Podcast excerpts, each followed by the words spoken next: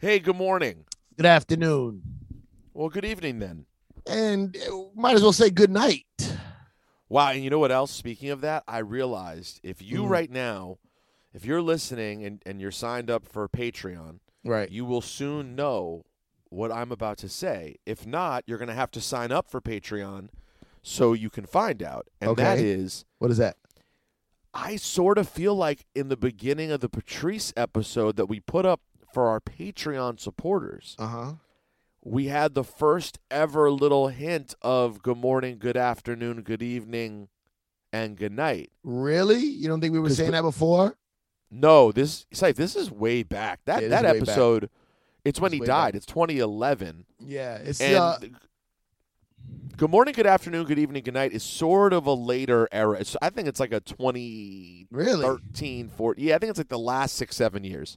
okay. And he says, he's like, good morning or good afternoon or whatever this is. Patrice Yeah. says that. yes, you're right. You're right. So I don't know. Maybe that got the the wheels going. Um, if you don't know who Patrice O'Neal is, he's one of my favorite comedians, definitely top five of all time. Uh, and he was a good, not, eh, I don't want to say good friend. He was a friend of mine, and um, we had him on our Hot 97 show a couple of times, and I found an interview that my, I- guess it was it was it a Juan Ep episode or was it a Hot 97 episode? That was Juan Ep. Okay, well, The one from the one from the week he passed. yeah, that was a So Juan Ep interview. Yeah, first of all, that's a Juan Ep interview, and second of all, I need to send you. I have it. I have the entire thing on 5D, like Canon 5D footage. I need that. So, but I want us to put. We need to put it on the YouTube, Yeah, At I some need point. that. I need that. I need. but I need Um, you to edit it. Of course, Uh, of course, No, of course. Of are course. you now? Now say say why are you emphasizing you to edit it? I- Oh, what what I'm getting what I'm getting from your inferring is that Billy June cannot edit this.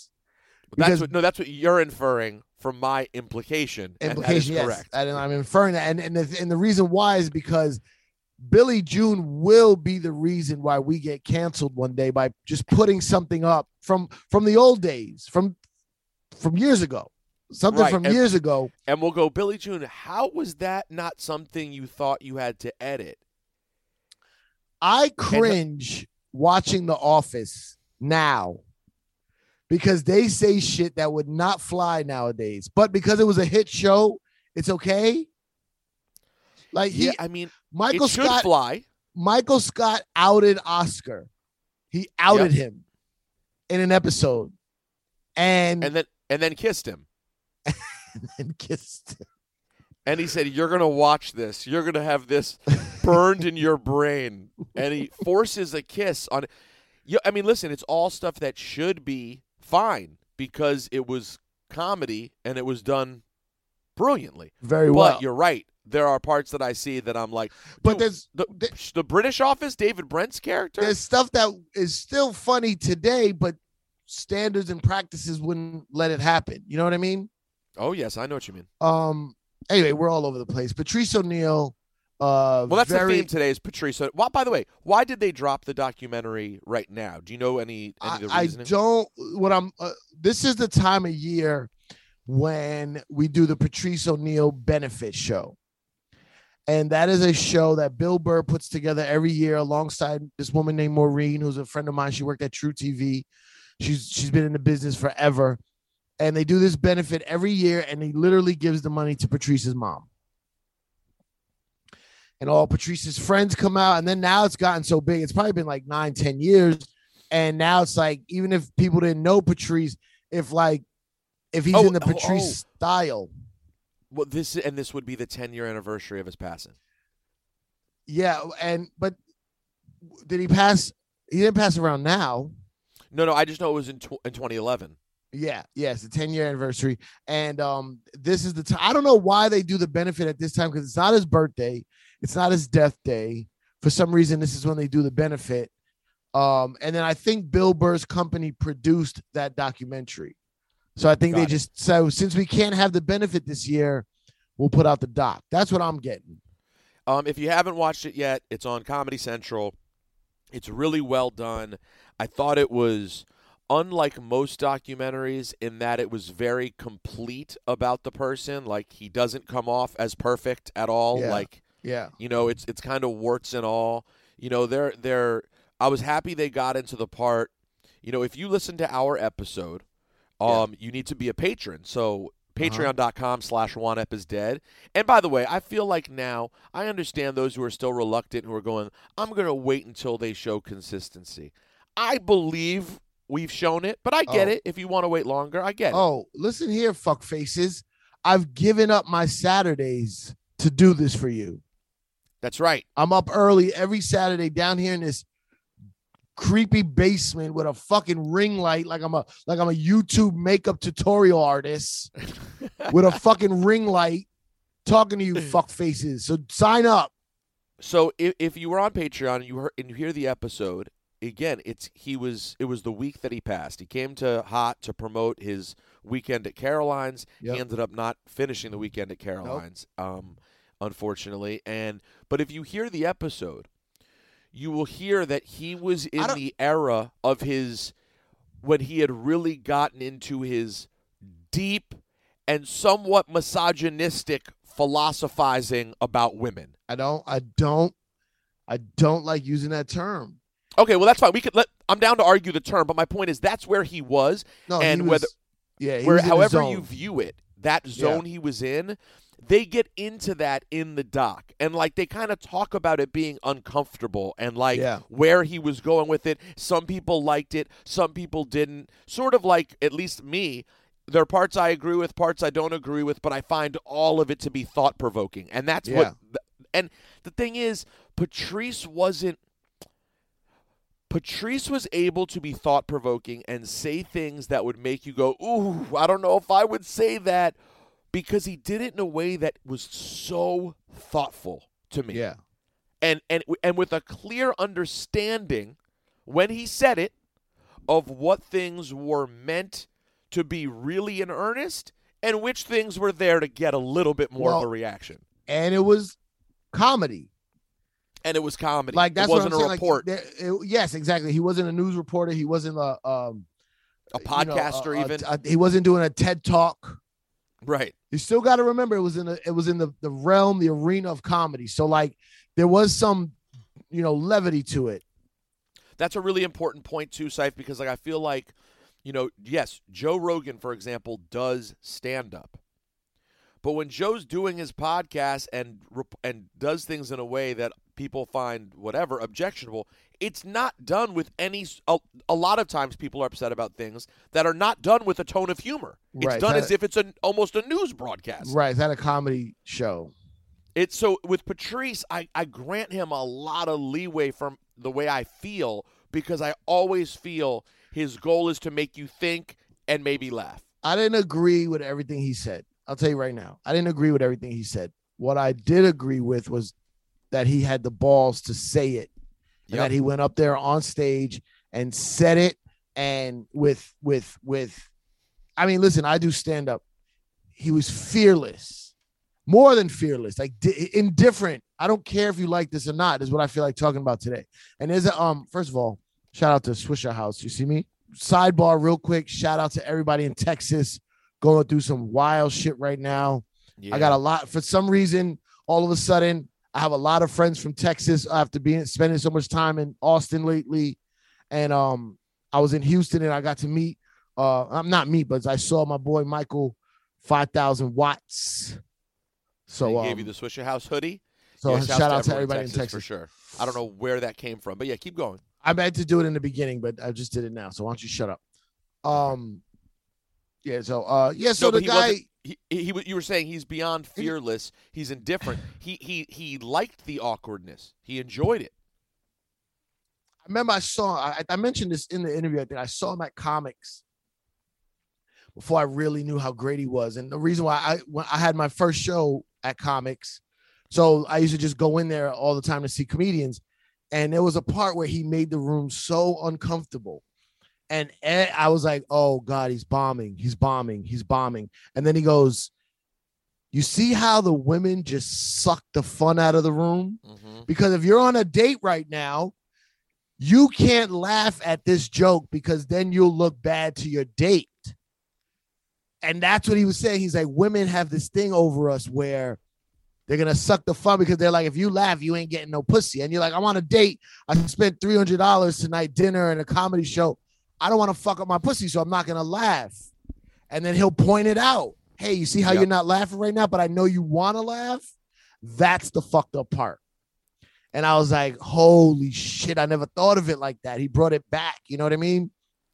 and and is okay and, and enjoyed sitting in the awkwardness. Yo, of it all. there's the the the elephant in the room is is Patrice's Comedy Central special. It's one of my favorite specials. Well, it was a it was a Showtime special originally, I believe. no, no, Comedy Central. Are you sure? He had a different Showtime special. I got it. Okay. I was, this at meant- the taping. It was for Oh, Comedy. Central. Yeah. Wow, Sorry, okay. I didn't mean to I didn't mean to flex on you like that. You really did. I wasn't backstage. um um and it's one of my favorite specials. I basically know it by heart. He has they put out two CDs after he passed away. One is when he's doing a set. He's just doing a night at the DC Improv, which is one of his favorite clubs. Bro, it is so fucking amazing. It's so raw. It's not put together well. It's not a complete set. He was just working on shit. And he was and he got heckled and was doing crowd work. And it's masterful, bro. Like the way he commands, it's masterful. I wonder, is it on streaming or not? You just gotta have. Yeah, yeah, yeah, yeah. It's uh, it's one of them is called Mr. P, and one of them is oh, I forgot the other one. There's 2 I'll different right ones that are from clubs, like just club recordings. Mr. P EP, Yep, Mr. P. and There's another one, unreleased EP, unreleased. Yeah, it's a good one.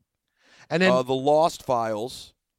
sometimes before I do a set, I'll put on Patrice on Def Comedy Jam. And bro, it's seven minutes or something like that, eight minutes of fire. It's like a, a- an adrenaline adrenaline shot. This is the joke where he goes, he goes, yo, men are philosophical about dumb shit. This is why women don't get along with men. Because men will go, hey, let me ask you a question. Would you fuck a girl with no nose? and a guy and a guy will do this. Hmm. Let me think about that. and he goes into the whole bit of how like men will really think about like what what, what do you mean no nose? Like like um like she just can't breathe through it or something. Like, no, she got a hole in the face. Oh no, like what do you mean no nose? Just the tip is missing? No, a hole in the face. Hmm. Okay. Hmm. How she look? How she look? No, she's bad as a motherfucker. She's got a hole. Well, can I close my eyes or hit it from the back? No, no, no. You got to stare at the hole. All right, yeah, yeah, yeah. I'll fuck a girl with no nose. And he goes, You ask a girl, like he's like, I'll ask my girl, uh, can you fuck a man with no nose? You can't fuck a man. You can't have no nose. You can't breathe if you don't got a nose. I take you to the hospital if you don't got a nose. He's like, just play along. Just play along. Fucking yeah, he he also one thing I noticed, and I'm no comedy expert, but when I was watching Elephant in the Room, his comfort in moving slowly. um, you mean is like his words on- are slow? Yes, Yeah, it's crazy. like he does not feel the need to fill the room. No. And as I've um, gotten older, I've tried to get better at like not wasting words yeah. because I noticed there's some broadcasters that we have on the um that will call to the K show, like Uh. amazing broadcasters, and when they talk, I'm like, yo, I'm hanging on every Right, word right, they right, say. right. Why? Like Bob Costas, Mm-hmm. legendary sports broadcaster, Right, I've seen his- even even you have heard of. I've seen him in movies, you know, where they like do like some kind Yeah, of sports thing in a movie. Yeah, he's that guy. He's the guy. He calls our show somewhat regularly. And when he talks, there's there's not an um there's not a, a, a word used wrong. Yeah. But what there is is what I'm doing right now. He takes his time Uh-huh. to say exactly what he wants to say Oh. instead of fumbling his way through it and using lots of which I do all the time. I Yeah. fumble th- I fumble through stories because I didn't think what was I going to say Right. before I started talking. And Patrice, no words are wasted. It, I, I bet if you were to look at it, you would almost think at the end that guy didn't use one unnecessary word during the special. I'll tell you even even something crazier. Um, we're telling Patrice stories today. We got some of his friends going to be on the show. I'll tell you something even crazier than not wasting words. If you really listen to Patrice, which I listen to Patrice a lot, sometimes he doesn't finish his thought, hmm Oh, a lot. but his setup is so clear, you finish the sentence for him. That's how clear he is, where he doesn't even have to finish the sentence. they that one of the commercials they showed for Elephant in the Room a lot was the joke where he says, "I thought I'd have a white slave by now." he doesn't finish saying it. no. He's like, "I I would have thought I, I would have a white." s-" Like he he like doesn't even. I forget Yeah. where he stops, Yeah, but he doesn't finish because you already know where he's going. You already know. That's how clear it is. It's amazing. It's like the Matrix. My favorite Patrice story. I have two. One, when I got in trouble on Hot 97, will not mention why. Haitians. Um, oh, Uh, you mean the re- the one of the many reasons that we call you disgraced? yeah, I um Patrice was the the first guy to call me, make sure I was okay, find out what was going on, gave me great advice. Always love that. But my favorite Patrice story is that when I did my show at Comix, the first time he ever did it, he was back. He was there was two shows. There was a show he did on stage, and then there was a show backstage in the green room. He was doing a show, and this comic I knew from from Toronto, his name was Tricks. He was on stage and he was ripping, killing. And the next comedian going up was this guy named Mike Vecchione, who is an amazing comedian. Mike Vecchione is one of the dopest joke writers I've ever seen. And Patrice is just getting in his head. Woo! You hear that out there? Ooh, that guy's ripping it down. He's not even from New York. Ooh, you hear that? A lot of black people out there. A lot of black people out there. You gonna be all right, Mike? Listen, listen, shh, listen. He's killing. And I'm looking at him like, why is he like this? I was new to comedy at the time. I'm like, why is he getting into this next comedian's head? I want my show to be flawless. Why are you fucking with this guy? Yo, Mike Vecchione goes on stage and kabloomy bombs, yo, like oh, utterly fucking bombs. And I was like, yo, Patrice is ruining my show. Like, I don't want no bombs on my show. I want it to be a great show front to back. And then Patrice comes out and rips. And like years later, uh, oh, you can't say years ago. How do you say that? Years later. That's the well. No, you can't. You just have to move on. it's move the opposite. Oh, I want to say years ago. it's the opposite. I mean, it was years ago from now. And then I realized like that's just some shit comics do that I didn't know at the time. Comics just try to get in your head. They love watching you bomb. That's the that's the show to a comic. Doing stand up is the work. Watching someone bomb is your is the comics Whoa, the other wait. comics show. Well, I'm gonna give away one little piece from the doc because you didn't see it yet, so maybe you don't know this. Just give it away. He he It's not a used fucking to. secret. Kevin Hart tells the story of how much Patrice used to fuck with him. Yeah. And it really sounds like Patrice just did not like A, he was busting his balls, and B didn't think he was good at the time. yeah. Um and you know, Kevin it's uh, it's interesting actually. Kevin sort of speaks throughout his time talking about him really with a lot of reverence, but you could tell also like he did sort of hurt his feelings. Like I think I, you know, he he kind of talked about it in a way that was hard. yeah. Um He threw a phone one- book at him. Did he say that? that's the that's the story he tells. So he talks about being he was on stage at Boston Improv or whatever it was called, Boston Comedy Club. Boston Comedy Club, and no one was there and no one was laughing. And Patrice and a couple other comics are in the back starting to make noise because the shit's so bad. and Patrice throws an entire phone book on the stage and yells out, call someone, pick anyone, call them, and ask them if this was a good idea. I mean, It's that's not good. It's not good. that. I mean, let's be honest. That's some harsh hazing. There, like It that. is. You. That's how I would describe it. It's it's it's bad. And um, uh, you you could search online. You know, I want people to tell their personal favorite Patrice stories, but you can search online for people talking about Patrice.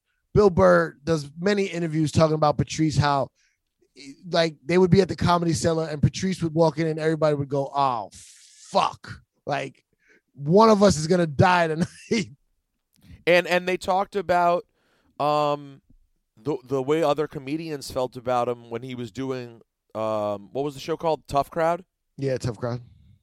And how comedians hated coming on the show cuz Patrice would take over every show. Yeah, yeah, yeah, yeah, yeah, yeah.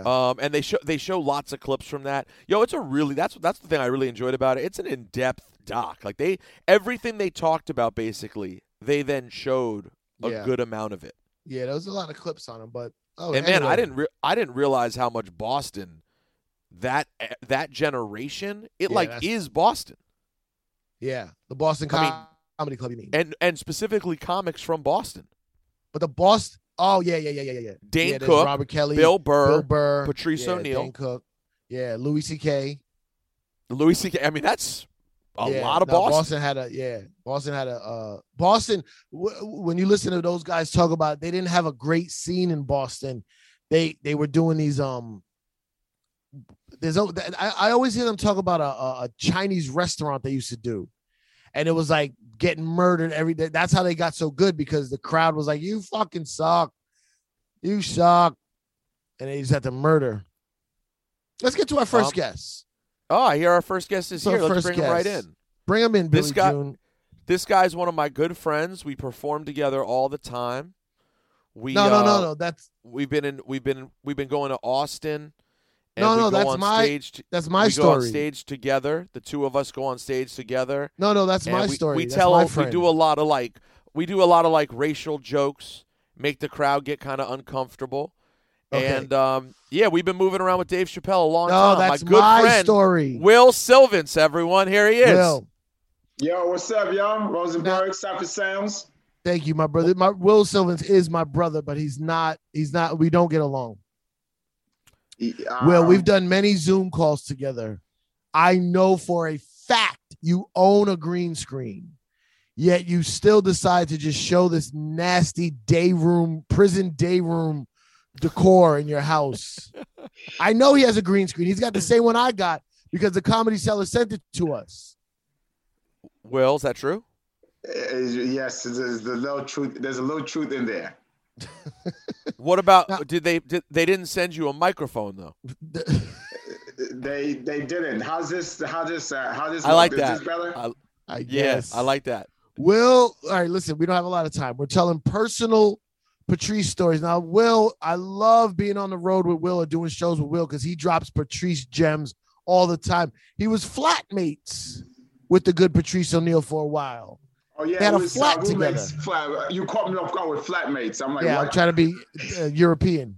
Uh, we was roommates for like seven, eight years, I believe.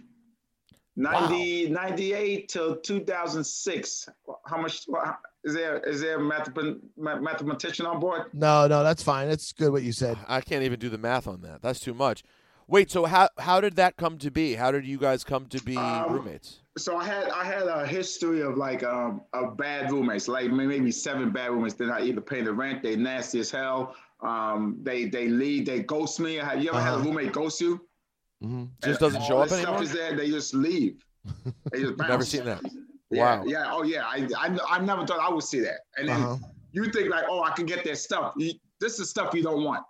You know what I'm saying? Maybe that's why they ghost because because of their stuff they had. And so Patrice come along. So Patrice, uh, it, it was too late for him to catch the bus all the way to like somewhere way deep in Jersey. So I let him crash. Right, we had a spare bedroom, and I let him crash. It was a four bedroom stu- apartment, um, two bathrooms, uh, um, duplex. And so he stayed in one bedrooms, and we lived. I lived so close to New York City, like ten minutes by train, seven minutes if you're driving. That's that's how close we live. Uh-huh.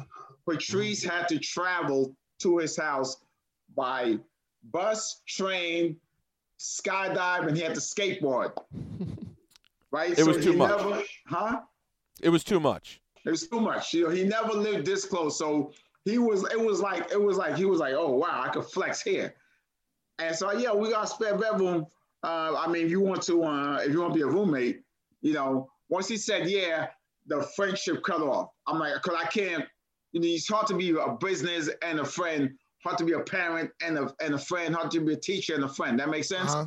No, not at all. Nothing you ever say makes sense, Will. So, so I- I'm like, I can't, cause, cause the, the history of having these bad roommates is like, cause I, I, guess I was friends with them, and then they step on you. So I'm like, you know Mm, what? If I'm, right, gonna, if yes. you're gonna be in my space and you have to pay me rent, we can't be friends no more. So he moved in, and um, for like many months, just like, yeah, you got the rent. All right, yeah, you got the rent. I, I go in and close my door, no communication. And then Patrice was the best roommate I ever had. He was clean. He paid the rent on time. You know, there's that little space where you write what, what's the check is for. He, he would write shit like, um, um, uh, here, here's the rent, and please don't talk to me. I'm like, why I don't talk to you? but he was being sarcastic, right? And then, um, and then one day he was like, he was like, yo, what's going on? I said, yeah, man, you know, you know, you, you've been a good roommate. He said, yeah. Um, I said, um, I just had bad roommates. He said, he said, you, so you judged me before, before you allowed me to be a shitty roommate? You ain't shit. And then we became like close friends after that conversation. After he gave me verbal ass whooping.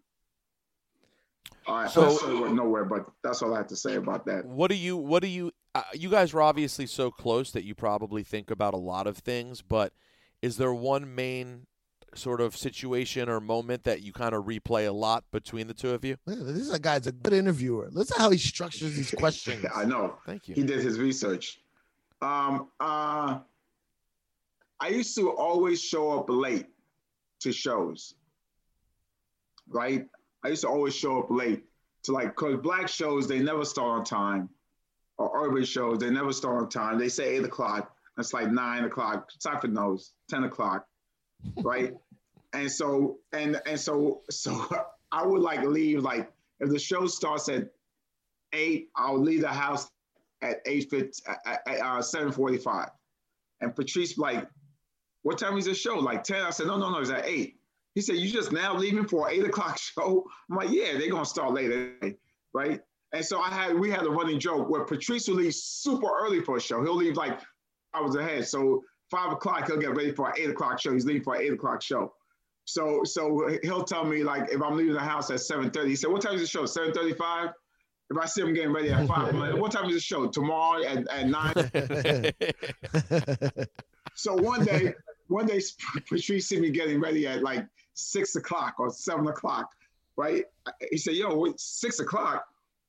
They got a six thirty show or something?" I said, "No, no, no, no, no. The show's at eight, but this is a white show. You know, white clubs they, they start on time. They don't play."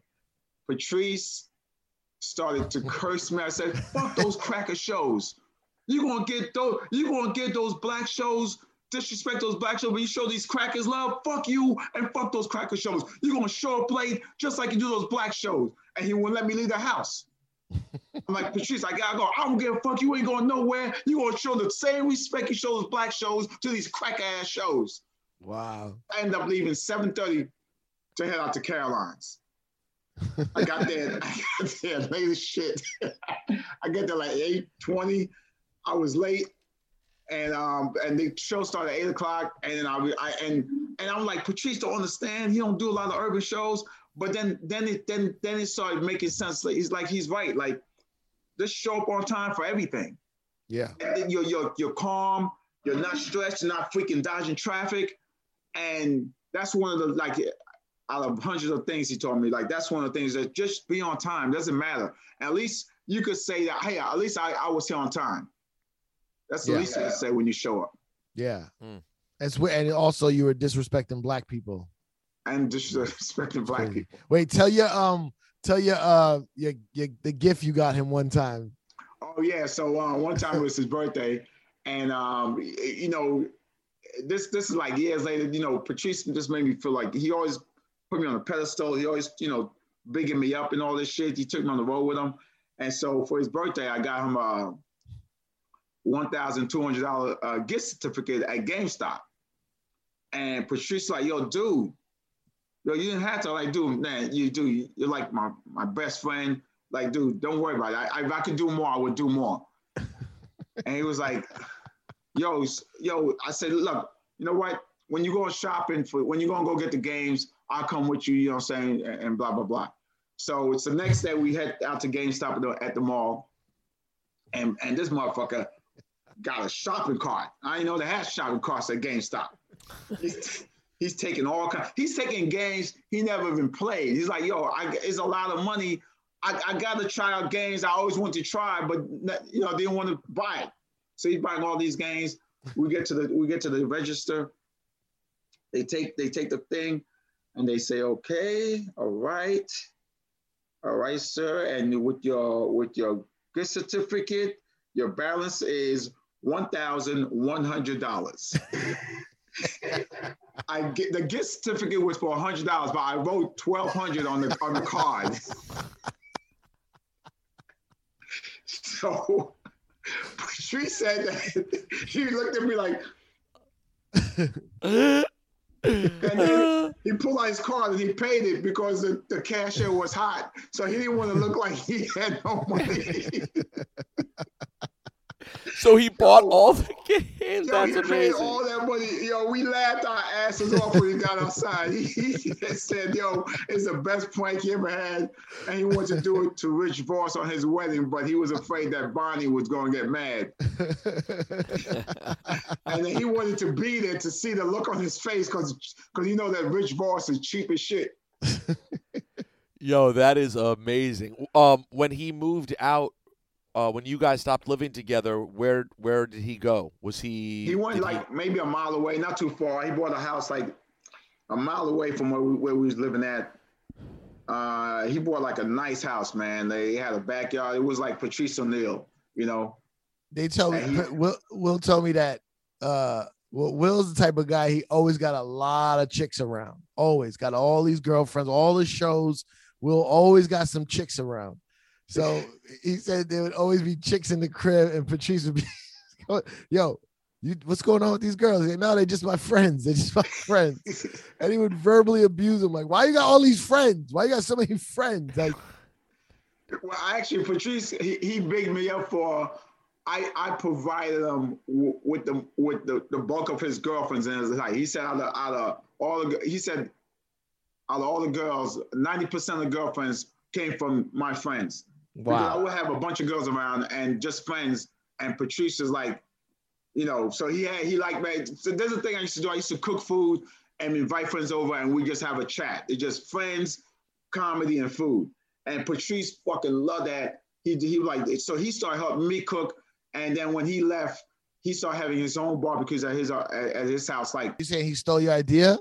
Stealing our ideas. Wow. Like, wow. Yeah. Wait, so this that's interesting though, because when when Patrice did our show right before he passed, he said that his best run that he had with women was when he was like 28, 29, which if you do the math is sort of like the beginning around when you guys started living together. Was that when he was in his real run? Like he yeah. said he figured out the matrix with how to pull girls. Yep. I watch I watch him like he, he was just amazing to watch. Like we'll go to like um I remember we was at the at the deli, the bodega, and um there was a there was a girl in front of us, right?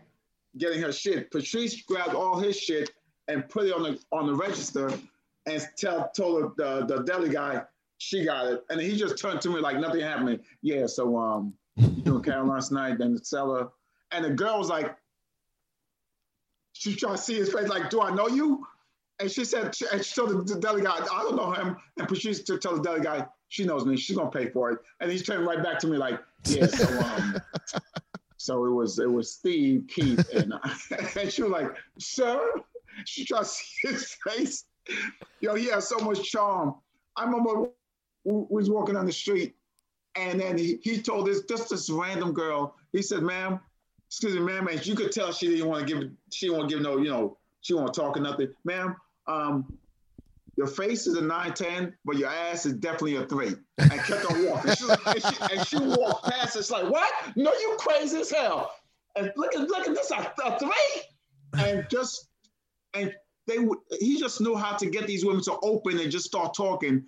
You know, we we would catcall and nothing happened. But Patrice Patrice catcalling always nine out of ten times get women to start talking. And I don't know. I I you know Uh, that's amazing, man. yeah. Now, did Well- you did you ever see him? Did you ever see him roast anyone? He To roasts me every that- every morning.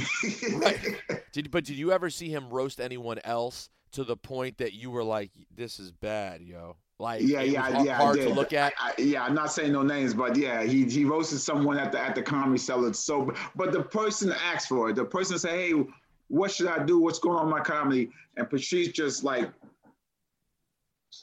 "Shit, somebody's at my door. Hold on a second. Let's hang up on him. You want to just hang up? Let's hang, yeah, let's hang up on him. He's done. hang up on him. Hang up on him, Billy- Billy June. really remove Will. R- hurry up before he gets back. Hurry up. Billy, I'm serious. Remove him. Billy, take him off. Oh. Sorry, guys. My, my, What the fuck, Billy? You see that? Yo, Billy, you had What is one you- job. Well, you got Netflix. You still get the Netflix DVDs. No, they, I'm up, I'm done with SAG, and they send me movies and stuff. oh, the, the, oh, the I need movie showed up. Yeah. Can you give me those? Which one you want? I don't know what they Hold are. on. What are the movies them. this year? Oh, um, look like is Sound of Metal. You guys seen that Sound of Metal? No. Nope, never heard of it. This guy is all right. All right, we'll forget that one. Uh, one night in Miami. Do you see me? One Oh, night in Miami. I All right. want to see that. Yo, why do they have to send DVDs of streaming shit? But keep going. I know. I, I like that's crazy. Like the, all the shit they sending me. I'm like, I, it's on it's on DVD. But then you know, it we have a really, it really, it really ruins the thrill of getting the DVDs when all the movies. Yo, is there anything worse that you th- you're all excited because if you're in if you're in the uh, SAG union every year, you get the movies to vote. So you, so you feel all cool. You're like, yo, I got the DVDs for everything that's in theaters right now.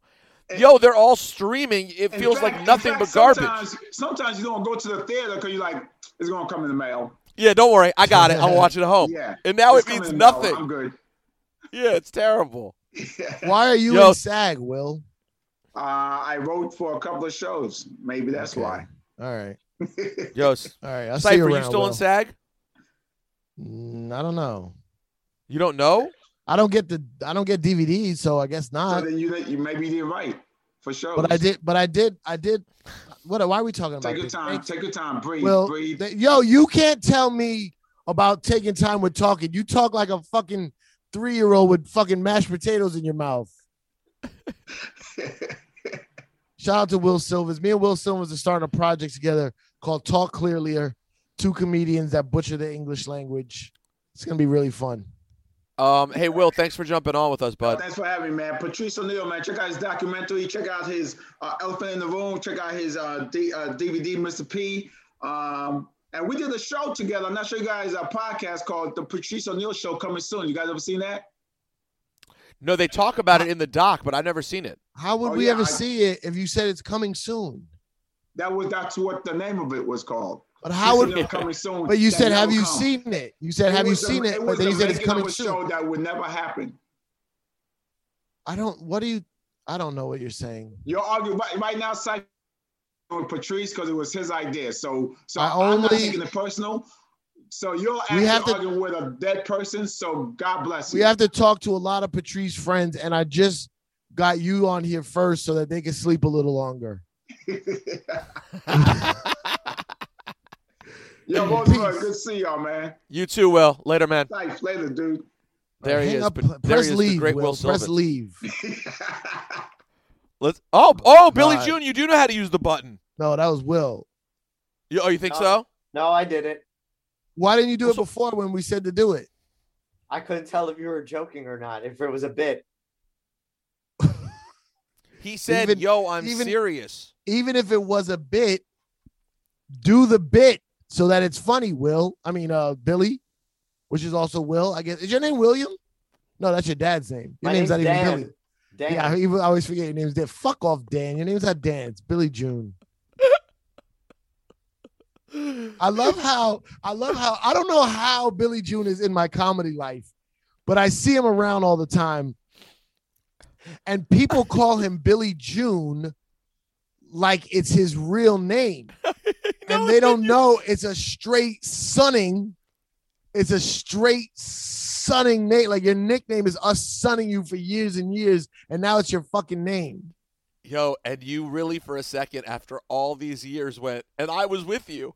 I was like, oh wait, that's really true. His name's also Will. I thought the same thing, and then I was like, oh wait a second, we made up that that's his name. His his father, Billy Scene, worked at at Hot 90 at, at uh, Kiss FM across the across the hall from Hot 97, and we didn't even want to know his fucking name. He was just Billy's son. So we just called him Billy June. He's not even a junior. It's not even his name. it's not his name. He's not a junior. But the the, the thing he spells it J U N E Billy June, but it's it's supposed to be Billy Junior. It's exactly, but it's Billy June. oh, that was funny. That really tickled me because I, for a second, really was like, "Oh yeah, his name is William. That makes sense." Will Sylvince, good friend of mine. Um, No, he's he's more than a good friend. he tells so many great he he will be on the road and he'll tell great patrice stories of how like patrice really took to um uh pimping you know what i'm saying like reading like iceberg slim books and all this pimping culture and what he tried to do was he tried to treat the audience like they were the the hoes and he was the pimp and he was pimping the audience you know what i mean like that's how he was approaching comedy They talked about that in the doc that like he almost got over the top obsessed with the pimp. Yeah, yeah. He was he, he was he was obsessed with how like how the pimp could. It's not just. It's always looked at bad about like you know how he talked bad about women, but it was more about like human nature. You know what I'm saying? It was human nature. It was behavior. He was like a behavior analyst. I think there, I think that's a behavioralist. I don't know. I watch I watch um uh Criminal Minds and it's definitely behavior analyst unit. Really? Yeah, they're at the BAU. How do you? How, many of those shows do you watch? Oh man, I'm on some shit right now. Well, how you ever what seen do you Pluto? TV? No. Pluto TV is an app and they show like a lot of old shows, like old comedy shows, old classic TV crime shows. There's like a cops channel, there's like a Golden Girls channel, a Wings channel. They just play these shits nonstop. So right now I'm on McMillan and Wife and Mission Impossible. And how are they? Fantastic. It's so interesting. Like It's good Laura- background stuff. Laura loves SVU. Right. I never like. It's not like I think they're. No, you know what? I think I do think they're terrible. Do you can Like, you, I don't like you it. don't watch any of like, those type of shows? Any Nah, procedural not- cop shows? No, the ones that are like filled with sort of like whatever actors, but they're on a big network and it does well. Mm-hmm. Mm-hmm. Yeah, I know. I don't know. I don't think they're that good. I it just don't enter. They don't entertain me. I, I mean, listen. If you were to try to get through an episode of Monday Night Raw, you'd kill yourself. Yeah. Then again, these Yeah. days, some wrestling fans would agree with you. The point is, we all have different tastes, but that just doesn't. It doesn't do it for me. I'll tell you what I do watch though. What I'm gonna tell you something I've learned recently. Uh-huh. Okay. Do you know what Jews love? yeah. I can't say it though. I'll get canceled. Hitler content.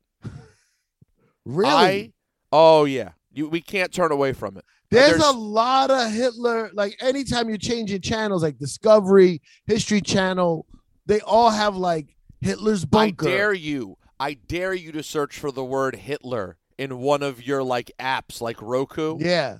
Yo, it's 90 things that come up. Yeah. A lot of shit. And I've recently been watching one that was on like some history channel called like AHC or something. Not the main one. It's like a, a different a history channel you have to pay for. Uh huh. But Dipperstein, my agent, is so into these World War II shows that he has the channel. So I got his code, and I watched this uh, Hitler six-part series. Yo, I got to tell you something.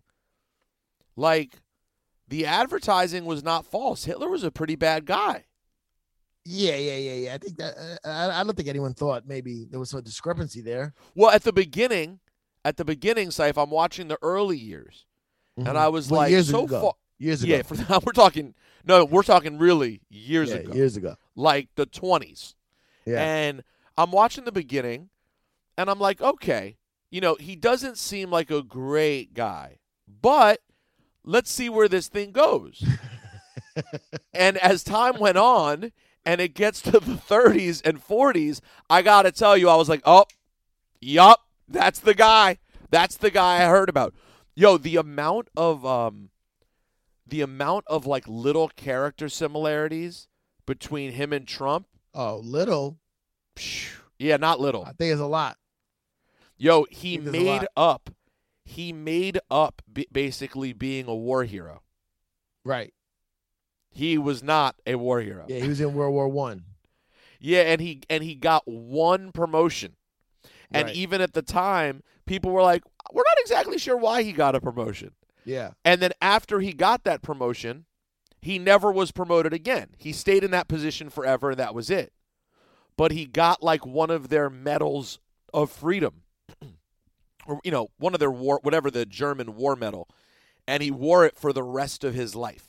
Mm. It was like this, and then it gets into the women's stuff.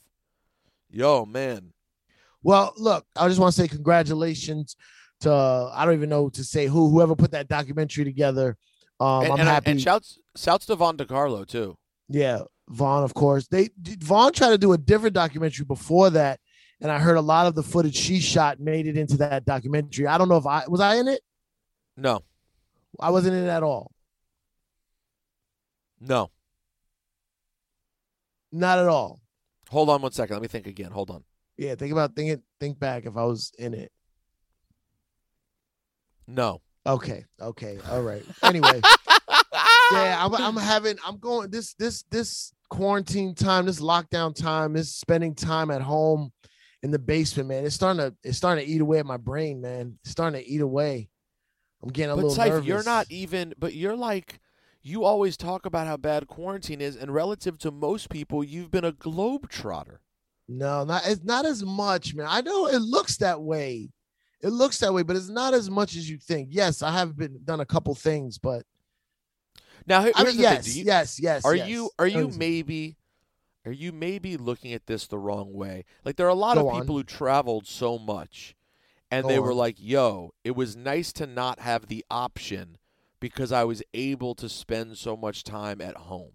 No, fuck May- that. maybe First you're all- looking at it the wrong way. You see this sweatshirt? Yeah, I saw it earlier too. Swishahouse. Swisher House, Texas, Houston, baby. Yeah. I was in Houston and Bun B was at the show. Okay. And uh Trey, Trae tha Truth, who's doing Yeah, amazing jobs in in uh Texas right now, helping out. Yo, that guy, he's a fucking that guy's a saint, man. It- He's a yeah, he's a man of the community. the shit he does to, to help people is is is phenomenal. Um, but he was there. Paul Wall. I still didn't get my grills, Paul Wall. I mean, you're probably busy now. All right. Okay. But- yeah. But go ahead. What's the point of this? Bun B, I said, "Damn, Bun, how you handling this this quarantine, this lockdown?" He goes, "I love it." he goes, "I'm staying home. I watch Parks and Recs and The Office every day. I'm having a fantastic time." I'm like, "Wow, you're handling it way better than me. Way better." Um, And I know a lot of people who felt that way though, who just felt like they missed out on so much at home before, and now they get to have it. I mean, you're not like me, who when quarantine started was divorced and alone, sitting in the epicenter, stuck in an apartment. yeah, yeah, yeah. I see You know, you you're had a saying. I family. you're saying You correct, but family. yeah, but you know, fuck them kids, yo. You know what I'm saying? No, I hear you. I hear you. Uh, Fuck them kids, man. Like, Yo, uh, by the way, this is a good opportunity to mention something that's deeply personal and troubling, but also inherently funny. Okay, it's funny going through the divorce the it's amazing how many people try to say the right thing and in trying to say the right thing say literally the worst Yeah. thing you could possibly say that's rough. and, and you can't even get mad because they're trying to help no, and i'll give you the one example and we'll bring on our next guest uh, dante nero i would go out hmm miserable, Right. sad, lonely.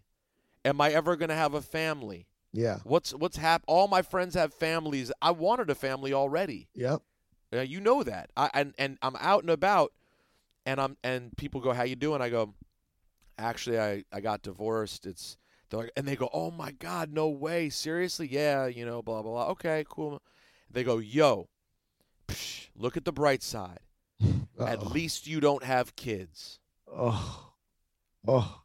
Have you ever No- considered? Have you ever considered that maybe the saddest thing in all of this Yeah. is that we didn't have kids? no, but they, but that they're saying I know it- that's not what they mean. Yeah, that's rough though. But they're saying it like at least you don't have the drama of splitting the kids. But yeah, that's yeah, that's rough. And so for me, I'm like, oh, you mean at least I didn't have the assurance that we would like eventually be friends and, and have kids together. Yeah, yeah, this yeah, way. I don't. Have, this way, one day maybe we'll never know each other at all. And also, you know, maybe I'll never have kids. Like they're not thinking through the whole yeah, thing. yeah, they're yeah. just thinking about the stories they've heard about Yeah, yeah. divorce. You gotta you gotta leave that alone, man. Or how about this one? Oh man, divorce, huh? Yeah. It's like a death. And I'm like, well, no, no. I've been through that too. It's like It's a not- death. They yo that Sife, that's a regular thing. Well, you know, the relationship died. I'm like, no, Wow. no, no. You have to understand, me and my ex have been through serious trauma. It's not she she's living in Midtown. Yeah, yeah, she's yeah. okay. Yeah. It's not like a death. Anyways, I say all of this to say if you know anyone who's going through something really traumatic and you think you have an idea of the perfect thing to say to make them feel better, unless you've been through it yourself, Even you probably don't know the thing to say. yeah, even that. Just man, do what I- Seif did and kind of look off awkwardly and hope the conversation goes away. I did not do that. Shut the fuck up, Yo. man. And Seif had to see me. Seif and I took a meeting when I was literally like this in the meeting. you know, you know who I should have called during that time? Who would have no probably a- bullshit. a No whole cap. different a whole No different cap. perspective No cap. Is if I just said I need to talk to a motherfucker who's big and has fucking crazy rings and earrings and Yeah. knows a lot about the world. Dante And Nero. Bitches. And- Dante Nero. Man. What up, Dante? What up? What's going on, baby? How you been, man? Good man. How you been? It's, it's good to see you, bro. Good to see you. Come, congratulations on all your success. Uh, we I haven't seen you since we did that bullshit with Sherrod. Yo, Remember man. that pilot? Yes. Yo, it's crazy. it's crazy. Seif and I were just saying because uh, uh, God rest his soul, Dave Kimowitz. That's how that whole thing came together. Yeah, yeah, yeah, yeah. I forgot that. That's crazy. Dave, Dave was trying That's to make it, make that thing happen. That was the last time we hung out. That was Seif. You know what? That was years ago. Probably years ago. yeah, yeah. Years ago. Six, seven, something like that. Yeah, man. Look It's at you. dope. It's You- dope. You're like in a professional studio. You look like you're a CNN correspondent. Doug, but when you did my um, you did my podcast. I had the studio built in the house. Remember you came to the crib? Who me? No, Oh, Yeah, I can't. Pete. oh, you went I to can't- yeah. Brooklyn? Yeah, yeah. Yeah, this I just I just redid it. You just let me let me see because you know I got the remote control. Oh. Wow. Like. Wow. Oh, Look at this Wow. 360 camera. Wow. wow. Oh my! What Little an bar. what an upgrade from Will Sylvince's disgusting house this is. There's the the bar, the sky full bar. I like that you have I got- WD forty near the alcohol. Uh, you gotta, you know, you never know what you want to drink today. You know what I mean? Uh, Wow. we got the surround joint. Now, how do you that's think our audio eh, audience is enjoying the vir- virtual tour of your studio? Yeah. Oh, I didn't know we was on yet. Yo, we're on, baby. This is live and direct. All right, cool, cool. Yo, let me tell you something, Cool. man. This guy right here, I fucking love this guy, man. Dante Nero is is is I didn't know was my fucking man like that. This is my man right here, man.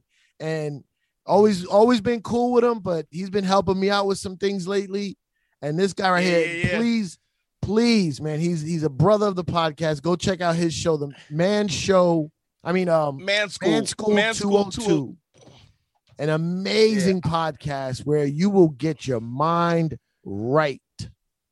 Get your mind right. Hey, hey, Pete, it's like I remember call, one time I called in when you was on with Ebro, Mm-hmm. and I was spitting game on it, and they was like, "Ah, get out of here, get out!" I was like, "Dog, you, you, you don't understand, dog. I've I've been doing this a long time, It dog. takes it. Ta- listen, let let's be honest. You know, understanding the Dante Nero philosophies, and even you know some of the Patrice philosophies that he was big on Yeah, yeah, yeah. at the end. Um, they're they're on the surface. It can be very abrasive when you first hear the things you guys are spitting. But when you Yeah, dig yeah. deeper, when you dig deeper, Yeah. there's something there. I've been talking to Dante a lot lately, and here's what I noticed. Here's what I've been tell- trying to coach him because he's coaching me on some stuff. So I try to coach him. Philosophies, theories, education, all 100% A plus solid material. It's delivered with this Brooklyn arrogance that just turns you off. Nah, son, you just gotta tell them bitches to shut the fuck up. No, Well, Wait a minute. That, it ain't that. I, I did it. So I've been doing consultations, right? I had a dude call me last night. Got his wife, him and his wife fell off. He got a side joint. The side, it's real complicated. The side joint was with a was married. They broke up. She put a GPS on his car. they three years they split up. He's trying to get back with her right? And uh, and he goes, you know, I, I don't know. So he calls me up. He's like, yo, I don't know what to do. And I'm like, dog, what are the, what are the, what are the the, the options on the table? He's like, well, my my side joint left me, and my wife is. I go, so I don't know what you calling me for. You you you your options is to move on. You ain't got. You can't appraise a house for what it's worth ten years from now or 10 years ago, you got to appraise it for what it's worth right now. right now. So, like, what you can't, you know, it don't matter what it's going to. So, do I think a lot of times dudes be in relationships and they be on that where, yo, what could it be? You got to make the decision about what it is right now because if it never changes, Yo, then what? I'm not even kidding. If I had gone to Dante when No, my I'm- marriage blew up, Bro, I'm telling I'm not you. saying I'm not saying I could have handled. I, I, in fact, I'll say I probably could not have handled what his Right. suggestions would have been. But you probably would have led me on the path that would have He potentially puts led it in to a different perspective. outcome. He puts it in Yes. perspective, man.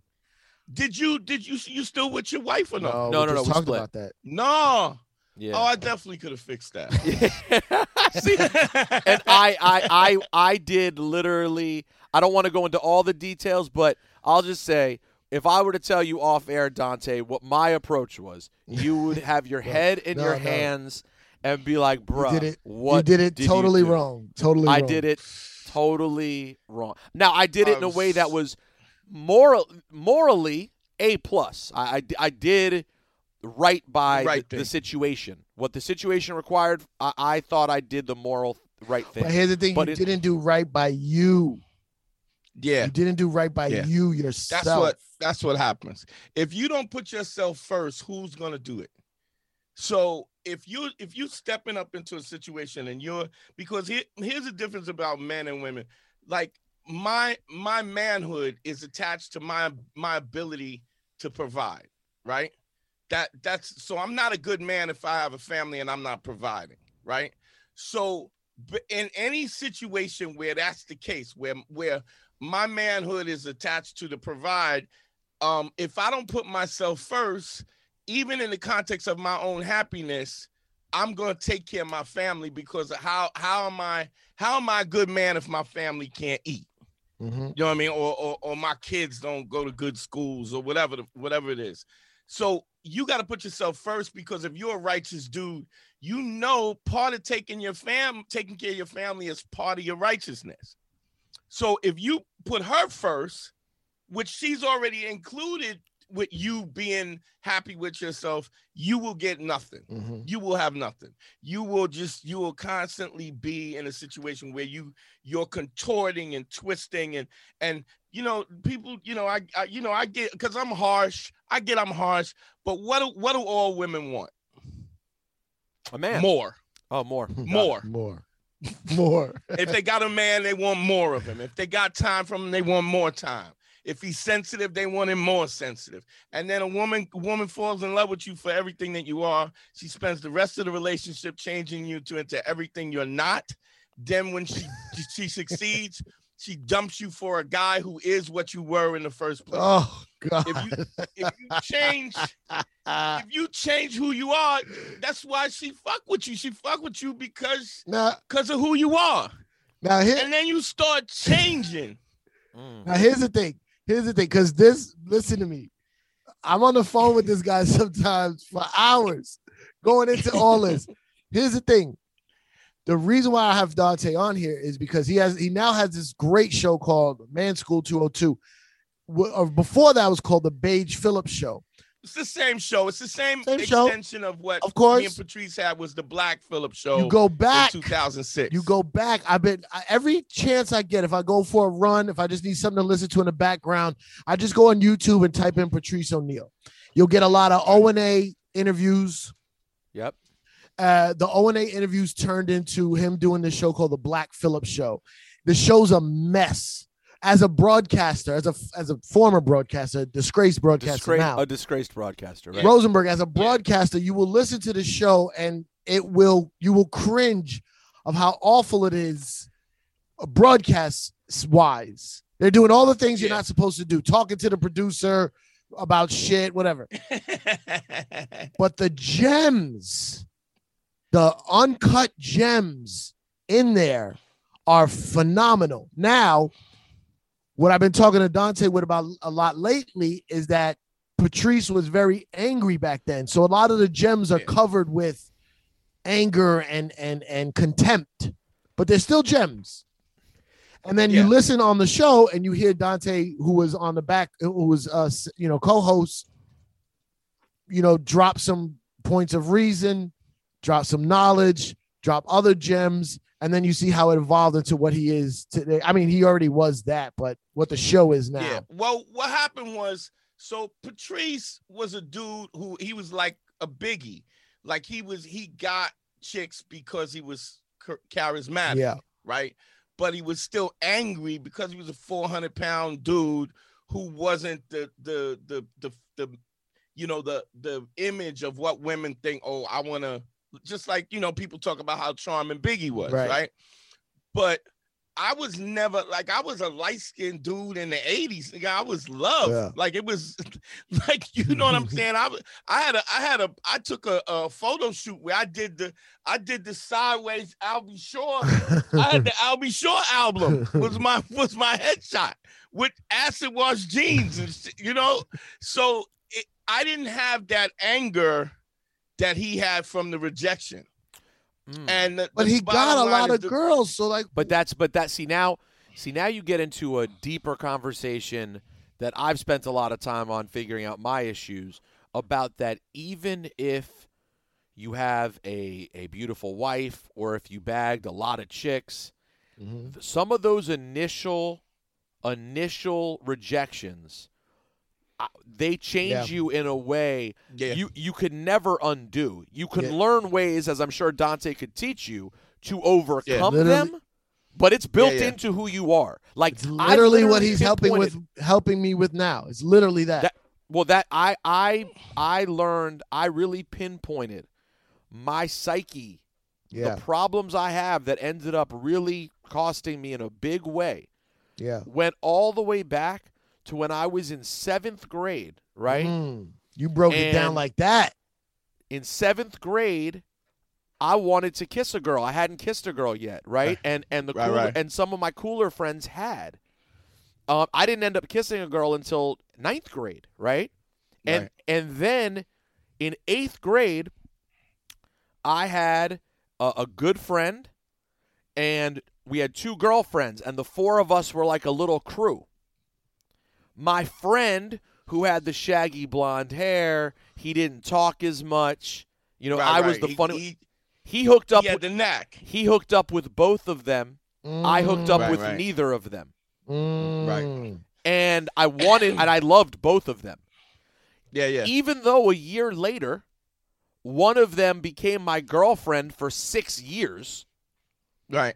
It's never fixed. Didn't matter. It never It's the negative. fixed what happened at the beginning. Wow. Well, I tell you, I tell you what happens. I I, I did it. I did it. I, so I do the consultations pretty frequently. I did a consultation with a dude that got a consultation for his girl. His girl was 24 years old. She kept cheating on him. Right. She loved him. He loved her. But sh- so naturally, she was she was you know stripper the whole nine. Right. And every once in a while, she would hook up with girls. She would hook up with guys. She would you know, and he would he would be like crying. Now- And he so he said, "Yo, would you do a couples thing?" And I says, so the first thing I asked, I says, "Yo, um, have you ever, you know, have you ever been molested?" She goes, "Yes." Uh, I go, "When were you molested first time?" She said, "Like I was like 11, right?" So I said to her, so this happens a lot of times. This this enables that that kind of promiscuity in the future because as a kid you're an uh, you're you're you're innocent, right? Intimacy is supposed to be an, a, a a wholesome thing, and some older person molests you. What they do is they make that that that thing that's supposed to be pure and innocent, the intimacy, and they make it toxic. So now it's poison. But you're only 11 years old and all you have is the faculties of an 11 year old to to kind of to move forward. You're not going to die so you got to learn to cope. So you're coping with this at 11 so what do you do? You go well if intimacy is so painful what i will do is i'll have a lot of sex and it'll dilute the imp- intimacy. I'm always like yo i just do what i want to do. It's that free spirit but that's not what it is. It's the difference in taking a a, a eyedropper full of arsenic and putting it in a shot glass and drinking it, and taking an eye full of, of of arsenic and dripping it in a pool, it just does it it it hurts less Mm. because you're diluting it. Mm. So she was diluting the pain that she had at 11 with multiple sexual partners, free love, all of this stuff. But it was also because she didn't, you know, because she blamed herself. The difference is when you're 25, you've learned a lot of things. You've had different, if and even when you're 40, like because people will hold this till they're 40, 50, yeah, and you but you have all of that that experience that you had in that moment and you're not using it to reinterpret the solution to your pain Mm. so you're still that 11 year old kid dealing with this this molestation Jeez. and you're dealing with it in a way that an 11 year old would do it even though you're a 45 year old man or or 45 year and you still sucking dick in the bathroom and all, you know what i'm saying? You're still wilding because you're trying to you're still you, what you how you learn to cope it was an 11 year old. So i'm on the phone with her and i say i say hold on one second she goes uh, i said i got a call on the other line. Get off the line i come back i said yo i just got this new agent. I'm really excited about it. I go um uh he's 11 and she goes what? I go i got a new a new talent agent. It's 11 she's 11 right? She's what are you talking i go see how stupid that sounds? That i would let an 11 year old control my career. Yeah. it's ridiculous i said but you letting an 11 year old you version of you control your life from the same perspective it happened when the when the when the tragedy happened Mhm. and I go, and that tragedy's never, you're never gonna be 11 again. You're never gonna have somebody take advantage. I'm not saying you're not gonna have other pain. I'm not saying you can't have other sex, but I'm saying it's never gonna be this situation where you're this 11 year old innocent kid, because it's gone. It, it's you've moved past that, but you're still worrying about the trauma that you had in the first place, and you're you're coping with it from an 11 year old perspective.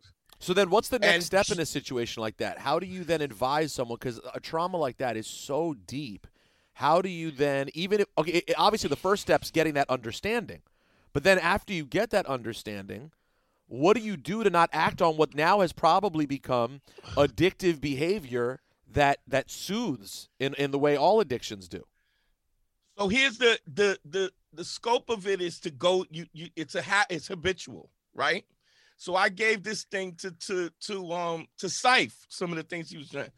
I used to spin around three times, right?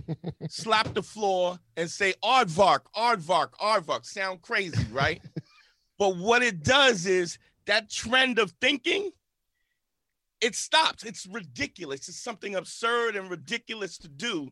So when soon as you get in that trend of thinking that that well I'm a I'm a I'm a, I'm gonna do this, you know you know when it's wrong. You know that you have the behavior because you recognize what the behavior. All you need to do is stop the behavior. And and I would do this thing like slap the floor, aardvark, aardvark, and spin around three times. And people like, what the fuck are you doing? But what it became was it was a way to interrupt that habitual thinking. Then I could redirect it once after a while, I didn't have to do the aardvark, aardvark. I didn't have to. It, it just was automatically. I knew, but initially, I needed something to redirect my thinking because it's it's it becomes so habitual, you know. So in her case, that would have to be like once she meets the dude in the club who starts making her get those feelings, he's looking at her in a way that's triggering it all. She would need Or to walk she's away. feeling she starts getting Right. the high She- from she- it. Once she starts, she Right, needs right. to stop it immediately. immediately. Imme- so I was a scary kid. I was a real scary kid. My dad was like overprotective, and so I was afraid to go out. I was afraid to dan- ask girls to dance, and I got tired of I got tired of being afraid. So I was like I was like 13, and I was like trying to identify where the fear is coming from, and the fear comes from the fear comes from when the opportunity is presented, and how long it takes for you to access it. So, say for instance, I went into a party. I went to some party, some school party. I walk in, I see a girl that I wanted to talk to, but I would like hang. You know, we would hang with our boys. Have my bubble goose on, my eight ball jacket. We Yeah. chilling in the back. now, what is happening? The fear is starting to build. Building, building. The longer I take to go talk to her, the more difficult it is. It even, it even kind of relates to you remember the, the thing from school inertia. Things at rest tend to stay at rest. Things in motion tend to stay in motion. So this is how universal and cosmic the truth is. It even relates to a physical perspective. If you have a weight and you if you have a rock and you sit it in the stand the longer it sits in the stand the harder it is to move it whereas when you drop the rock if you push it while it's moving it keeps moving Mhm. the problem is the more you wait to access the opportunity, the more that rock sits in the sand and you can't move it. So you got to move it immediately. So I would walk in the party, see a chick that I thought was cute, and I would run over to her and go, Yo, you want to dance? And she would go, "Ye- Yeah, of course. First of all, she would say yes because I was so confident and aggressive, which wasn't aggressive. I was running from my fear. But she would say yes. And then I would go, okay, let me go put my coat down. Yeah, I was gonna Like- say I heard Like I, I, heard would this literally before. have my he still had his coat on. I would I would have my sheepskin on and my sheepskin gloves, and I would be like, yo, let me go, let me go put this down. But I did, I, I accessed the opportunity immediate, immediately, and then it never gave my brain the opportunity to build fear, build fear until until it becomes paralyzing. So that change has to happen uh, as soon as the opportunity. And when you and then once you once you start to practice it, it just becomes natural. You know what I mean? It, it becomes habitual, just like the pain becomes habitual. See this Mm. this right here, this is Man School 202, right? Now, I was listening to an episode of the Black Phillips show, and Patrice got into an argument with a girl, and he and she was like, I, "Why am I answering all these questions? Why you don't answer no questions?" And he told a story about the greatest threesome he ever had, and Right. and in the story, I, I'm, I'm listening to this highly sexual story about Patrice O'Neal Right. and his girl and a threesome, da da da da da. Where it gets to the end of the story, and the the girl stayed over, and they're having breakfast in the morning, and he goes, "Hey, bitch, you was molested, huh?" And I'm like, God damn, like Yeah, came to all, but it's the same lesson. Like she was Yeah, acting that way Yeah. because you know it, it- the girl said, "Yeah, I was molested. I don't like to be. I don't like." so you're so Dante has has sort of smoothed this into um a little not I won't call it traditional like therapy, but there's Bro, a little bit a little It's- bit more of a, a, a coat of professionalism. Age. It's cognitive. It is cog. It It's is cognitive. cognitive therapy. But you know, I I I I ran an escort service for six Hello. years. So so the manipulation was part of it, and then I was a male stripper for ten. Uh, that's my favorite I part of had your story. So I had a, I had a, I had to understand attraction first, but attraction just kind of gets you in the door. Understanding the dynamics of it is when you when you run in an escort service and it's 12 girls. It's not something I'm proud of, but it's something that happened. And I, you know, I wouldn't be the person I am today, but you're you're managing uh, you're managing 10, 12 relationships. You so and only way you could do that is by listening. You guys shut the fuck up and listen. What'd you say? Important question. Important what'd you you gotta say? listen. What was that? What'd you say? Yeah, I missed that too. You gotta listen. uh, important question. That's my favorite you- joke. How unrealistic are the dancing bear porn? Not at all. No, I mean, look, you could tell there's plants, but that definitely went. Wait, down. what is That, that? well, hold on. I had a That happened. You're saying there were times when you were dancing for a bachelorette party, and they, dog. I had a. I had this. I have an episode on my podcast called uh uh the Dirty uh Baker's Dozen. Right. It was 13 chicks.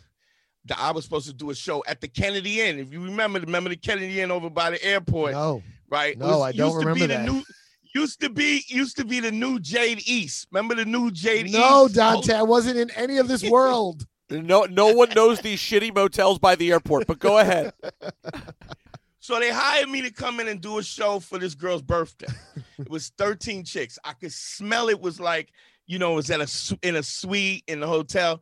So I called two of my boys up, Georgie Porgy and Yum. Did you just zoom in? go, Did you just zoom in on yourself for, for I- the yeah, I effect? was like trying For to, the effect? I was trying to, I was trying to, uh, Wait, I got Syph, too much Syph, you, did, in there. Did you hear what he said his friends' names were?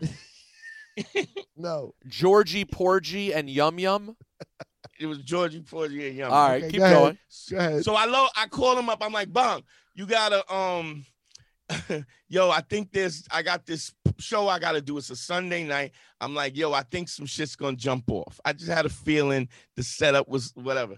So they like, all right, I'll come. So we're driving there, and I'm telling them, like they've never had a threesome before, much less a crazy orgy, right? Um, and uh they're going, they, they, I'm so I'm driving there and I'm saying, listen, if this jumps off, everybody gets fucked. Do you understand? You can't, you gotta fuck the fat girl, you gotta fuck the ugly girl, everybody gotta get fucked. I said, because there's an energy, there's a sexual energy that's moving forward. If there's a break in that energy, everything goes to shit. I said, so you got everybody. I don't, you can't just go for the cutie.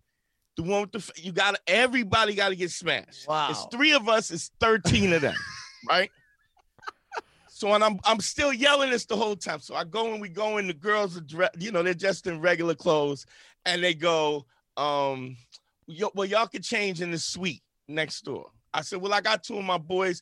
You, if y'all could tip them, let them, you know, let them rock. It's gonna take me time to put my headdress on and all, because I was, I was Prince Mandingo, so I had the ill. I can't. I, I, I can't. I can't. But keep going. Keep doing? going. Okay. What are we keep doing? going. So, so I tell, I say, yo, Yum Yum, go out there. He used to wear the construction shit. Go out, do your whole act. Don't break, don't start fucking, don't nothing. Do your whole act, which is the foreplay, right? He was a like a breast dude. He comes out now when we when he comes out and I go put the this is how the oldest is. I put the tape cassette in, right? I hit play and put it on auto reverse, and uh Jum Yum starts. He does a turn, this a pop, and he sees this girl with 44 triple E Mm, titties. mm. And they're now when we come back That's in, the real Yum Yum. lin- they're, they're all dressed in lingerie, like fishnet, crotchless fishnet bodysuits, thigh highs, the whole, the whole crew of them. Even the threes, they got on a house coat or whatever, you know, short, But still, but still, just ass all over the place. Yum Yum does this. He sees the girls with the titties. He rushes to her. He starts sucking on her titties and sucking on her titties, sucking on. She's like, "Ooh, you got the right." But he keeps sucking on. The music is playing, and I'm jumping in the back like I'm in the back like Knute Rockne. Like, yo, I told this motherfucker do the whole show. You got to do the whole show. I'm like, Georgia, you go out there. I'm gonna turn this music on. Go and do your whole show. He comes out, bum, bum, bum, bum. He sees the baddest chick in the joint he you know his g strings like a TP tent. He won't. He starts. He starts fucking. Or now, but see what you you got to get that whole energy. That Gotta whole get the energy, whole energy gotta right, yeah. got- So I go out, do my whole, I do three records. I'm spinning, rolling. I used to flip, stand on my head, dropping in this girl's lap, grab this girl's titty. I'm, I'm just heating it up. The lights go out, bang. Everybody starts fucking, right? But I'm crawling over bodies. I get, I don't even know it's dark. I grab one, boom, boom, boom. I hit a couple pumps, roll over, I go hit somebody else. Georgie is still with the cutest chick.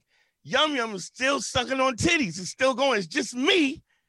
I- everybody's thinned out on me, right? I look over, I'm crawling over bodies, a boom, boom, pump, this going on. So soon enough, two of the girls that I had actually, you know, smashed a little bit, maybe not the most attractive. One of them gets up and goes in the bathroom. She goes in the bathroom. I can see the light underneath the bathroom door. Then another one goes in the bathroom, and now they in there like, you know, I didn't come here for this. I, I don't know. These bitches is wild. They start yapping. Now, mind you, I fucked both of them already. Right. But it's just, I have to say, it's just not even at 20 years old, it just wasn't enough mandingo for 13 chicks. I didn't have enough, and I had no help. I'm only a man, Syph. I'm only a man, A mandingo, apparently. but only a man still. Was it? Another one goes in to talk. They third one goes in. You can hear the talk, and everybody gets uncomfortable. Boom, the lights come on. The whole thing shuts down. We going home Uh, now. Yum Yum still sucking this girl's titty. Still, this is still going on, right?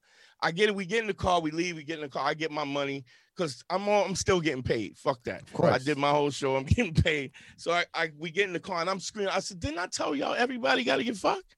I told you five times. I'm screaming at them all the way. Oh, everybody get you just don't like you had there's an energy of but understanding that and but I was going through that at 20 when Patrice was not getting laid as a as a fat kid. You know what I'm saying? Right, like getting right. turned down because he was wasn't the and so I didn't have that anger.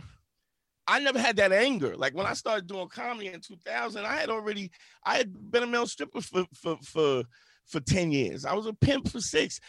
Like I came in with the, so he wasn't teaching me stuff. I mean, not to say he wasn't a smart dude because he was a very logical dude and truthful, and you could just he really used the Socratic method in order to develop his philosophies. But he was also a dude that you could go, yo, here's what I think about this. And if I said, here's what I think about, he would listen to it. And if it made sense, he would instantly change his perspective Right. Mm. Right. but but Black Phillip was the the inception of that. Yeah. Like that wasn't the that was the that was him being angry yeah. and and and trying to figure it out. Whereas I wasn't angry. Like I I, I But, that, wasn't but, but that, I- that's probably must have created such a great dynamic between the two of you. Great. though, yeah, have Great both. show. yeah, yeah. Great show. Yeah, I mean, you can still find them I all mean, on peop- YouTube. Like, But I, I I tell people if you got to listen to it, you need to listen to it for for entertainment value Yeah. because really funny and and we were really young and naturally funny. But those principles were were laced with anger. yeah, but think but about it. I mean, we have this discussion before Dante. There's an episode I was listening to where uh, uh, Jeffrey Gurian brought some chicks to the studio, and they were all against what Patrice was saying, and you're this, you're that, you're that. And I watched him through the episode turn the girls, He turned them. all of them. all of them. Yeah, There was yeah, three of them, and he turned them Yeah. to be on his side. And yes, it was Yeah, yeah. it's, it's, it's the principles were intact. It was definitely like a lot of yelling and name calling and and and, and more angry than I, the concepts you teach now. it But like, was more angry than I and and I think if you're really trying to teach dudes, because it's not about getting over or pimping another, it's about being a man and being honest about who you are. yeah, And even if you're a dude who wants to be with multiple chicks, you gotta you, uh, you the only reason why Mayweather could pull that off is because he thinks he's worth it. He thinks he's worth five chicks. But if you if you playing two and three chicks and you don't really believe that you're worthy of that, you're gonna fuck it up. It's only a matter of time till you Well, and, and, you- and then if and then on another level, my guess is Mayweather's, for example, or whoever the rich guy is, they feel they feel able to do that because of all their success, money, accolades, fame, etc. And it allows them to be confident enough to be honest about it. Right, right. But So if you don't think you deserve it and you're and you're sneaking it, well, now you're doing things Right. that are just not cool. Like now you're all right, you know what I'm saying? Now you're just being uncool. Whereas there is a way Right. to get that life if it's what you want, and be Yeah, yeah, and be honest yeah. about it. and everybody's not gonna want to do it. Every chick is not, every woman that you meet is not gonna be down. But there's women that are gonna go, yo, this makes sense. Like I would, do I want a guy who's a dirtbag, who's all mine, or do I want part of a dude who's righteous? And I know that whenever I deal with him, I, but if you don't never put that, you, you got to put that question in in place. You you got to ask that question. But so uh, Yo, so I so in in the in this way of living that you talk about, is honesty about all of it at the forefront of it? Uh, well, so I have a I have an acronym that I use for the show. It's called ACE. Ace. It's it's authenticity, right? Credibility and empathy. So authenticity, I tell the truth. I am who I am. That's what I am. I'm not apologizing for it. Credibility means I'm I'm what I say I'm gonna do. If I say I'm gonna be somewhere, if I say I'm gonna do something, if I tell you I do it, right? If and and empathy is the person that I'm socially, the social dynamics of who I'm dealing with, I need to see things from their perspective, what their what their concerns are, and if I'm reasonable, fair, and firm with that, I never need no, no renegotiate my non-negotiables are. I always say relationships is real easy. Just know what your negotiations, your non-negotiables are, and then never negotiate them. if, if you i- i- now if you know so if you get a chick and she's cheating, the her man is cheating on her, and she says that fidelity is non-negotiable. When he cheats, in order to fe- be a woman of her word, which is interesting because you never hear woman of her word. I've never heard anybody say she's a woman of. I've heard man of his word, Mhm. but never woman. Because women are allowed to that fickleness. They're allowed to change. We we give them that space to do that. But if if she says fidelity is is non-negotiable, and then he a dude cheats on her and she stays, then it's negotiable Mhm. don't matter what comes out of her mouth that's all chatter what matters is what she does her actions is what what you have to read not her not her talking and we i think we've gotten to a place where we talk too fucking much instead of act Um, you know did did uh, what was your and Patrice's friendship like beyond the Black Phillip show and topics like this? Did it go deeper than that? Were you guys just friends generally? well it happened it, it happened the whole our friendship happened because of that. Like we were i was a new comic. I met him in 2000 um and uh when i met him everybody was like oh you got to meet this dude patrice. Yo he's amazing blah blah blah. He said but and this this white chick said to me but his his heart pumps an oily substance. Right? She, she was just like she said he's a great comic but he's just really mean and so I met him when I met him, and I was like, he need to learn, he need to meet me. That's I was like, you know, Brooklyn, like you, you know how Brook, you can't be like, yo, he needs to he need to meet me. But I met him, and uh, and I and I I real oh I said, oh you Patrice, blah blah blah. I didn't even know what he looked like, and then uh, I could you just feel he had that kind of juice, and I said, yo, um, we exchanged numbers and we was kicking it a little bit, and I said to him, um you know when i before i met you this girl told me your heart pumps a oily substance not unlike crude oil and that you're a horrible person and you got to really watch out for you. And he goes oh yeah he laughed and he hung up. Then he called me back and he goes um let me ask you something.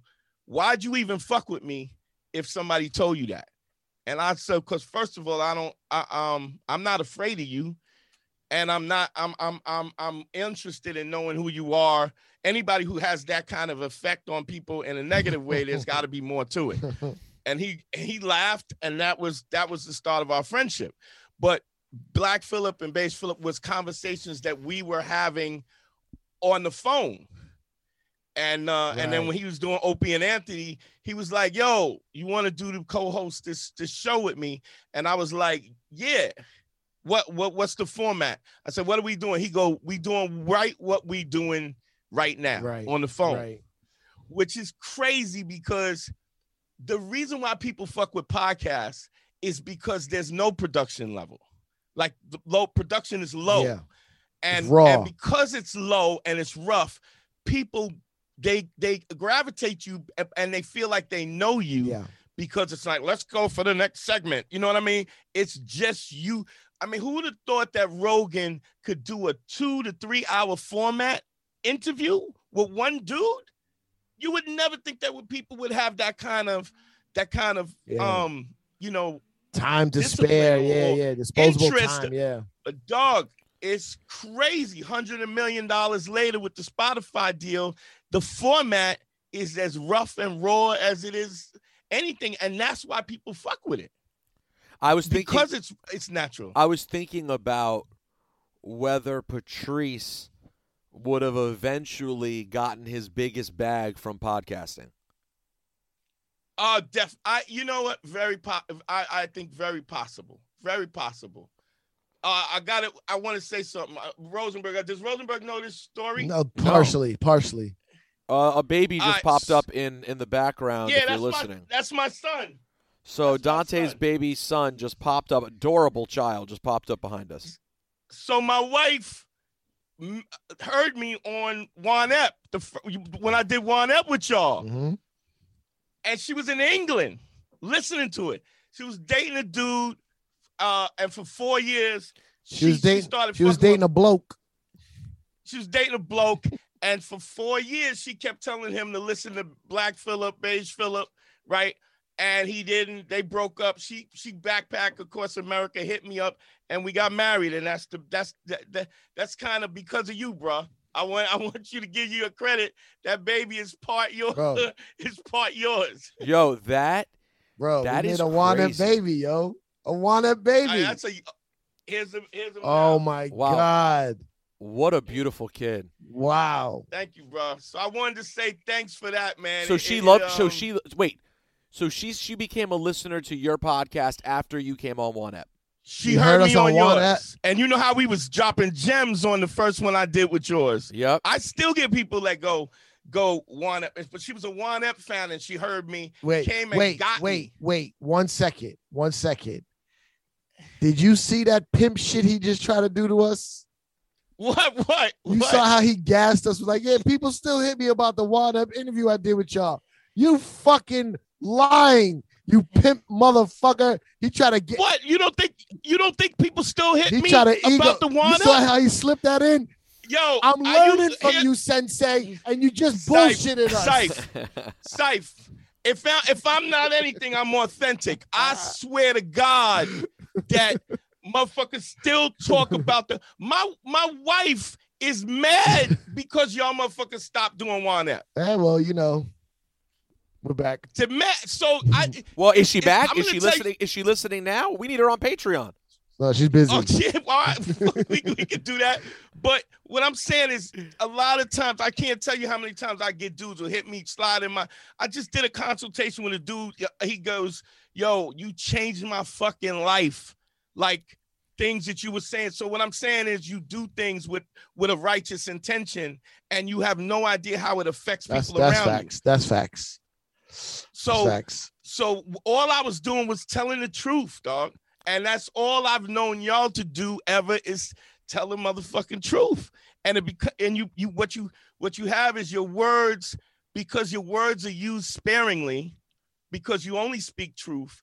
They carry more weight. You just said that at the beginning of the show. Yeah, I was I Yeah. was just saying on the show how I want to get better at using words sparingly because it's it's such an effective way of communicating. You just said well, that as a, even, in the I it like this. I'm a comic, of the show. so people pay for my words. yeah. So if they pay for, why am I giving them away for free?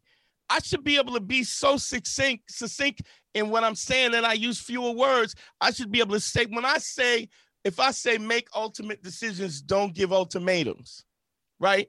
That encompasses a philosophy where you don't. If I I I, I give you an example. I was dating this chick, um, way before my wife. Years ago. Um, Years ago.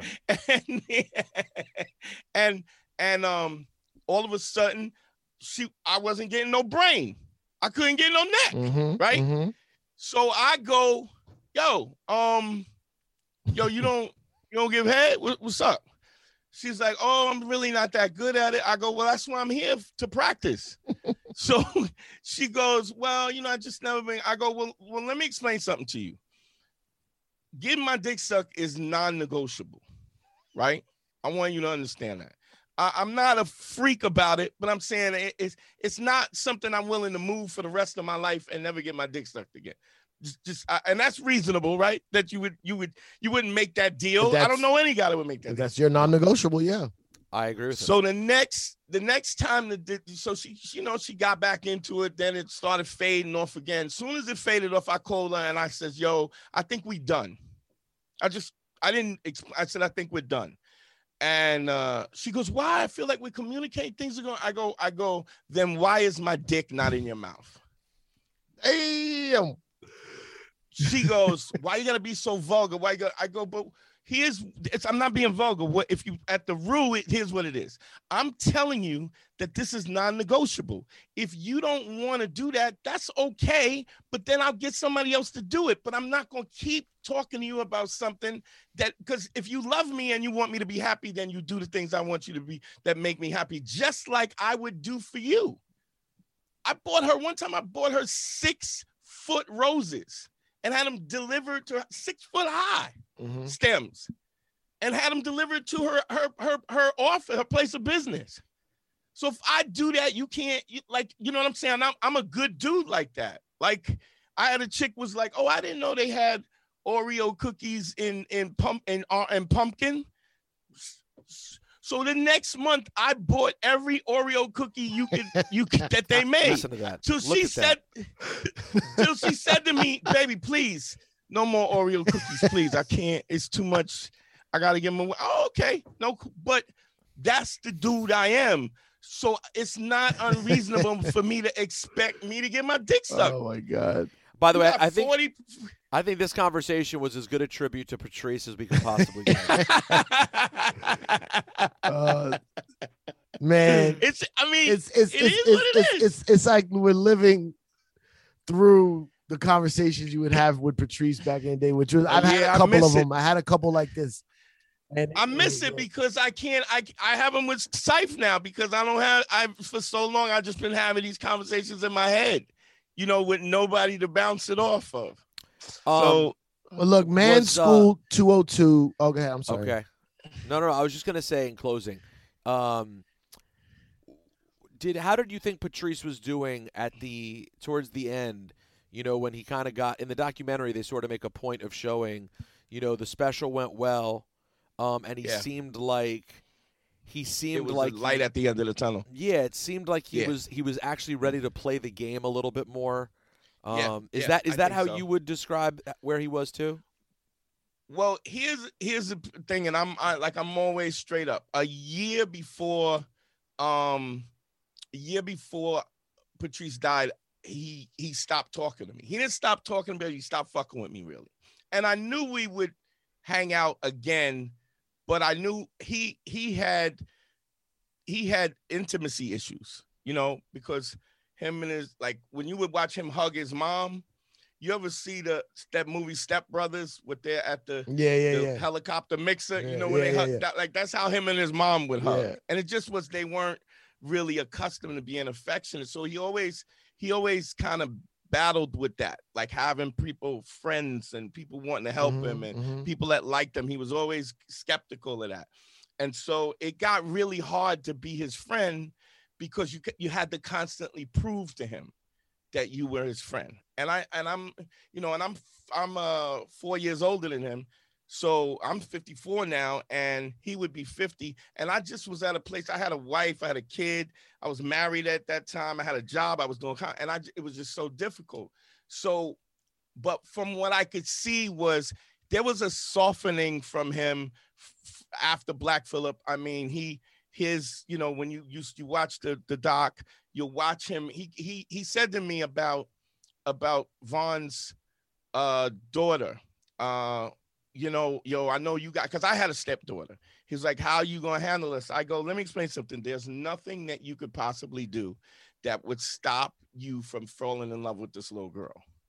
So you might as well get ready. So Yeah. he used to, he was kind of trying to hold off, but she, he would go, look at your big ass head. He would, and she would go, oh, Mr. P, you're funny, and then hug him, and he would just melt.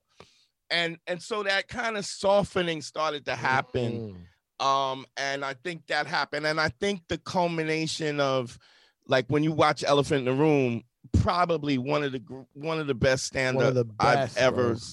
i've incredible. ever seen ever. um and and and even even moments where he pulls them in just to explode it's just it's so masterful. And it took a long time because if you look at the like i as a younger comic i would watch him and i would he would walk a third of the room at times right? He chased them out and would get the fuck out and because he they would be offended. And i as a younger comic i was like wow that's dope right? And then as when i started headlining i was like why am i punishing these people who love me for the people who don't know how to act. I could handle this more tactfully. But at the at a young comic, you like, oh, he's a rebel. But a lot of times it was fear. I, I think he was afraid of being successful. And so Damn. he would sabotage himself because he was afraid. He didn't want to be responsible. Like you know, like Kevin Hart. There's a if he's if some if he if Kevin Hart something happens to Kevin Hart, how many hundreds of people hundreds starve hundreds yeah. yeah hundreds of people starved. He didn't want that kind of he didn't want that kind of responsibility.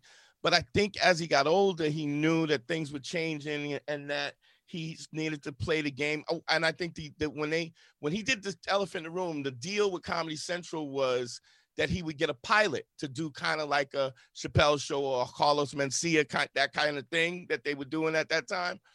And he because he didn't want to do uh Comedy Central because Comedy Central had give given lesser comics what he thought was lesser comics specials before him. So he was like, I'm not fucking. So the way way they did, they got him was they sweetened the pot with a show, and so now he was running his own show, and he had the, and he and there was a dude, uh, like a a, a extra, who was giving him a hard time, and he came back to me and he was like, Yo, you know, I realized, you know, being an asshole is fucked up he goes, when you're running a show, if you got to be with somebody 16 hours shooting a show, the last thing you'll take a guy who's less talented, who's more agreeable. Yeah, yeah, yeah. 16, you know, to be around 16 hours. And he goes, you know what? From now on, I'm never because that was Patrice. He would go into well, every, yeah, I mean, writers. I, yeah, they kind of they didn't really want to give details. It felt like about the Office. Yeah, but you could tell yeah. that the Office he was a pain in the ass. I told he mm-hmm. this is what he told me. I was like, yo, why would you leave the office? That shit. He said to me, yo, that's that's Steve Carell shit. Like you like what? Like like that's that's how he was. Oh, that's his shit. I'm on my own shit. So, but I think what happened was him dealing with some knucklehead. He said to me, yo, yo, you know, I realize, you know, it's much better when you when you're agreeable. I go, oh, that's that's your revelation at 48 years old that you that you you when you're nice to people, they like you more. That that's your fucking big revelation, you asshole. so so I think it just was maturing and you know, he was getting older and he was seeing that, you know, it ain't all, you know, because a lot of times we're rebelling, you know, like uh, like I, I, a quick example, my pops favored my sisters over me, right? And so they always got and I didn't get. So when I got an opportunity, I was like, if I want something, I'm gonna get it right? And uh so that's why I got 16 fur coats. Because if I want it, I'm gonna get it. So I'm, but I'm my pops has died in 2011. And I'm still, if I want to eat a cheesecake, I'm gonna eat a cheesecake. Cause my I'm not gonna let, but I'm really saying because I'm not gonna let my father make, you know what I'm saying? Yeah. We're still living that that same thing. And and so you gotta kind of break that cycle because as a kid, this is who that's who I was as a kid. Anything I want, I want roller skates, I want roller blades, I want I go get it and I'm gonna do it at any. But now I'm 50, and when I shouldn't eat the cheesecake, I'm like, who the fuck's gonna deprive me of the cheesecake? Yeah. But I'm fighting a battle that nobody else is fighting. Anybody's like, nigga, you want to eat the whole cheese? You can have it all. Yeah. yeah. you better believe I can have it all. And I'm like, why am I having this imaginary fight? Yeah. And by the way, right, but that that that idea though, the, the the Patrice figuring out that being agreeable is a good thing. You'd almost be surprised how many people don't seem to fully get that idea of that like being yeah. someone that people yeah, yeah. want to be around really makes you much more indispensable. Yeah. Yeah. Like there are a lot there are a lot of people that, who are just assholes. People want to fuck with you. How many people have picked you up and put you on just because you was a good dude? Because you just I mean, I'm sure, I'm sure there are people who look around and think I'm a talentless hack, and I would hope that they would think, well, he must at least be a nice guy. See, Cipha Sounds, for example. But look at Cipha; he's a great guy, and everybody hates him. He's a yeah, everybody yeah, hates Cipha. Yeah. Well, you know what his you know his, I we, we working on him because he don't he don't think that what he has to offer is valuable because it comes easy to him. Yeah. So it's like I don't know if you've seen that dude that's on on now is blowing up. That dude Kevin Samuels is telling chicks that the black chicks that they're they're average. He's I like seen it. supposed to be a relationship. with- Okay. Yeah, it's it's insane. But uh he uh but it's it's almost like if you if if you meet a woman and you're talking to her and you how does she know you? How does she how does she know who you are and what you are? You tell her. Now, you can't go, I got a Porsche, I got money, I'm disciplined, I'm but there are cues to that. Like when you have that confidence, when you know that you're worthy and you have value, it permeates your walk, your talk, the cadence of your voice, your eye contact, the way you dress. It it it it it, it fills it it permeates everything that you do. Mm-hmm. And so she knows that you you're telling her what your value is by all of those things. To the same token, if you think you ain't shit or you don't think that what you do is is dope or extraordinary, you're going to communicate that too. Mm. So cuz cuz I mean Syph is multi-talented, but he oh eh, you know anybody could do that. No, anybody can't do that. And I'm not saying your dick, but I'm saying understand that you put the work in to to get what you want. You you didn't it, nobody gave it to you that you earned it and you're good at it and it's valuable. And even more so, you know, if you if you got millions of dollars and you get some 20 year old chick, right? But you're but she's not, and she's bad, she's baddest chick ever, Victoria's Secret model or whatever, but she's fucking your dad then it, it, it doesn't matter how hot she is. She's fucking your dad. So loyalty is more important than her looks. You mm-hmm. know, honesty is more important than her looks. But you would so honest dudes who give honesty and loyalty and civility and generosity, a lot of times they think they think that has no value. But it, it's the only thing that matters because even no matter how much money you got, don't you got to have somebody that you got to have an accountant that you trust. You got to have a loyal that you trust. So righteousness and loyalty righteousness loyalty civility and kindness is more valuable than a six-pack or a 48 inch ass and a 22 inch it don't matter because that same person like here's the thing. You got to you got the baddest bitch in the world but she's eh, she's she's got aids. What Wow. well, well, Jesus. okay Well, that's a that's a, that's one way of, of making Guy's a case, left, yeah, I mean- sure. left turn master. I mean, I understand that's an extreme thing, but you, you feel what I'm saying? Or I got the I got the baddest bitch in the world, but I come home and, and she's sucking my dad's dick.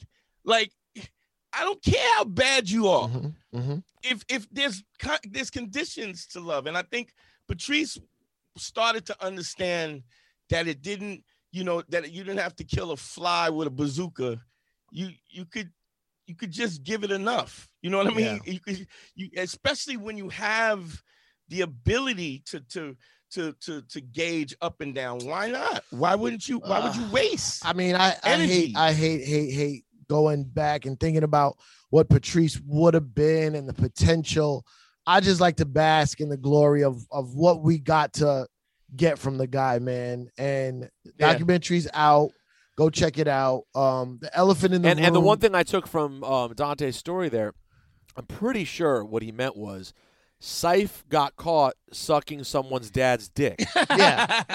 Is that what that Exactly he- was? That's exactly what he was That was, saying. that was, that was ex- I mean, I, I tried to make it so you read between Nah, the I, I saw through like- it. I saw through it. like Biggie said, this bitch looks so good. I suck on her Suck daddy. on her daddy's dick. Why? Why is You know that? what's crazy? There's many other things you could have did, Big. Yeah, it looks so Patrice- good. I'll wash her dad's car. Okay. Patrice was a dude who who is kind of like Biggie in a way. Like if you Brooklyn and you ask who's a better rapper, Jay Z or Biggie, right? You you know the body of work is Jay Z, but you can't say that if you're from Brooklyn. but- but- but you could get stabbed. But stabbed. Jay, but Jay Z would say Biggie. That's the thing. You know what I'm saying? Yeah, like, but- we know what yeah, it is. yeah, that's true. But that is Right, a yeah, right, but that, but- in that specific example, he would right. But there's a Yeah, reverence yeah. there. Hey, yo, Dante, Yeah, thank you, yeah. bro. thank you for having my, you know, for helping me out with my son. I got a beautiful son because of you guys. I can't, I can't even front. I can't. Even, she came. That's great. She came and she came and landed the big fish. She came from across the waters from the Thames Man, to get me. that's Yo, great. that's that's, that's great. that's cr- it's so random and crazy. Man, thanks Um, for the knowledge. Thanks for the gems. Thanks Yeah. for the Patrice Always. stories, man. That's Dante Nero. Hey, look what we did, Syfe. We managed to pull off, in spite of Billy June, we managed to pull off a, a Patrice O'Neal special. Our way. Yeah, our way. You know what I mean? Our a lot of a lot of random stories about male strippers fucking girls. You know, we That's went a lot of up- different. That's the one way. Listen, man, I don't care if you're not a fan, but if you are a fan, we're giving you the goods, baby. You know what I mean? These are the goods. Yo, Syfe, there was a line that you have in the Patreon. I'm not going to say what it was, but in the Patreon Patrice episode, Uh huh. you made a joke about Kay Fox and and her obsession with talking about puberty. and the way that you said it, I was like, "Can we still like?" There's a harshness to the Juan Ep fans. Like you have to be if you're a Juan Ep fan. Like do Juan Ep fans know that occasionally we do say things a little bit for shock value, like that little bit of extra. Just would- the I would hope so. Uh, okay, Juan Ep. Please subscribe, Patreon, subscribe to the podcast on all the platforms, and leave a review, rate us, all that good shit. Curb your enthusiasm is what Larry David experiences and then wish he would have did in the moment. right. Curb your enthusiasm is Larry David runs into a situation and handles handles it like a regular human, but he wishes he would have said some wild shit, and then that's the show.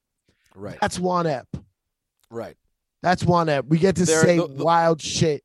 Yeah, and like yes, it can't be quite as wild as it used to be, but still, No. we can have a harshness and like even with Dante, some of that talk. I know some people would hear it and be like, "Whoa!" But sorry, guys, I know it's 2021, but this is the old fucking one up way, baby. I- I, I, I, you asked me earlier if I've been going to therapy lately, and the answer is technically no. I've been talking to Dante a lot lately, and bro, I, it's a, You- it's, it's therapy. It's therapy. no, he is. Listen, I wonder. I was gonna ask him this, but like, I wonder whether he'd consider like, if or if he has, going to school and just becoming a therapist. like a legal therapist. I don't know. I think he's, I think he's doing all right, but I But love I that mean, guy. Yeah, I know. I'm. Sure, it sounds like he's doing great, but I just think he'd be so helpful because, like, even if you don't, I feel like he has a lot of stuff that even if you don't want to get into all of the the shit that seems a little quote crazier, Yeah, there's still a lot of basic principles there that he just It's- really it's- sees clearly. bro. I'm not trying to fucking pick up girls, but the shit he Right. teaches you, the confidence thing, building that up, it's very helpful. And and uh we appreciate you listening. Go watch. and by the, way, Patrice and the numbers are doing great. We're I'm, I, Billy I, Billy shared with us the other day where our listenership's at. It's really going great. So thank you to everyone. Keep, just keep doing what you're doing. Um, liking, sharing it, telling friends. sharing it would help. Sharing it. That is the one thing I'd say. Like we don't. I would like to get more tweets that I can retweet. Yeah. Um, I'd like you to tell more people about it. Like, if you loved this episode today and you're like, yo, that was such a fun hour and a half, I, I love this, copy the link and just text it separately to five friends. Yeah. And just that that is where we need this thing to go. And I know Yeah, we're man. leaning on you, but uh, we appreciate you. And this is for the people who wanted us to come back. So we back. And uh subscribe to Patreon because the we did the Patrice O'Neal interview, the last interview he did with us. It was literally the week before he got sick and then he died a month later or whatever. Like he, he went into a coma or stroke, whatever it was. It was stroke Um, and then a coma, yeah. So i- it's an amazing, dope ass interview. I I wouldn't even say an interview. It's just a great chat we had with Patrice O'Neal, and we're putting that up there on the Patreon for you guys. Thank you so much, Billy June. Go fuck yourself. Uh, Monster And, like, Energy. I mean, you, I Peter we have Rosenberg. fif- We, we had 40 some patrons last week. We have 58 patrons this week. It's like we're going up 10 to 15 a week. Mhm. But like we want to get to a point. Yo, there's a world in which Juan Ep becomes the full Juan Ep, and this is just what we do. And it, and it's not that unreasonable. At You all? know what I'm saying? Not at all. We're at we're at 58 patrons. Let's talk let's talk at 500 patrons. You can start dreaming then of getting to a place where you have a completely uncut show And by the way, an uncancelable show because it only exists because of the listeners. That's you right. don't have to worry about what sponsors think about it. Honestly, I would love for us to never have sponsors. I would love for us to. I love that we don't pause, so you have to fast forward while we talk about dick pills or What some about website Dollar that sells Dollar something. Shave Club? Yeah. Let me. By the way, I there the products that are sold on podcast. I, I mean, I listen, and I know I shouldn't say this. No, because we'll take to- the money. We'll take the money, but do people really click? I fast forward. I go 30 second skip, 30 second skip. Oh, I missed a little bit. It's okay. so I love it. Like, I let's just get these patrons up and never add sponsors and continue to do what the fuck we want. Next week we'll be back with uh, some some good old hip hop bullshit. Oh, Billy fuck. June. This is the work. this is this is the very end, and I'm sorry. B- Maybe Billy, maybe make this into something. I want to send a very big shout out to the legendary Juan Ep family, De La Soul. De La Soul was on an episode of Teen Titans on Saturday. Okay, I saw that. De La Soul was on Cartoon Network, Teen Titans, Plug One, Plug Two, Plug Three, Mace, Dave, and of course Posdnuos. Man, it was um, a- a- an emotional moment watching my son's favorite cartoon with one of my favorite rap groups. And this podcast obviously is based on the De La Soul album title. Real Juan Ep fans know the drama we had with the original De La Soul interview. So shout out to De La Soul, man. I love love- you I- guys, man. Yeah, I love those guys. Shouts to De La as well. I told Um, Posdnuos, I said, yo, it was a great job you did on Teen Titans, but um, I don't think they had dark enough ink for your skin. Okay. he, and he goes, he goes, he goes, it's COVID. I've been inside. I haven't been in the sun. yeah, it didn't look all the way like him, but it was close. It was close. Oh, hey, man, by the way, I meant to say this earlier. Go Yeah. fuck yourself. What, oh, really? Yeah. Really? All right. Thanks, guys. One up for life. Big up Texas, man. I hope you're good. All my Yo, this is the all episode people in that won't end. man. This episode of Juan Ep is like ending a phone call with your grandmother. wait, wait. Did you get the check?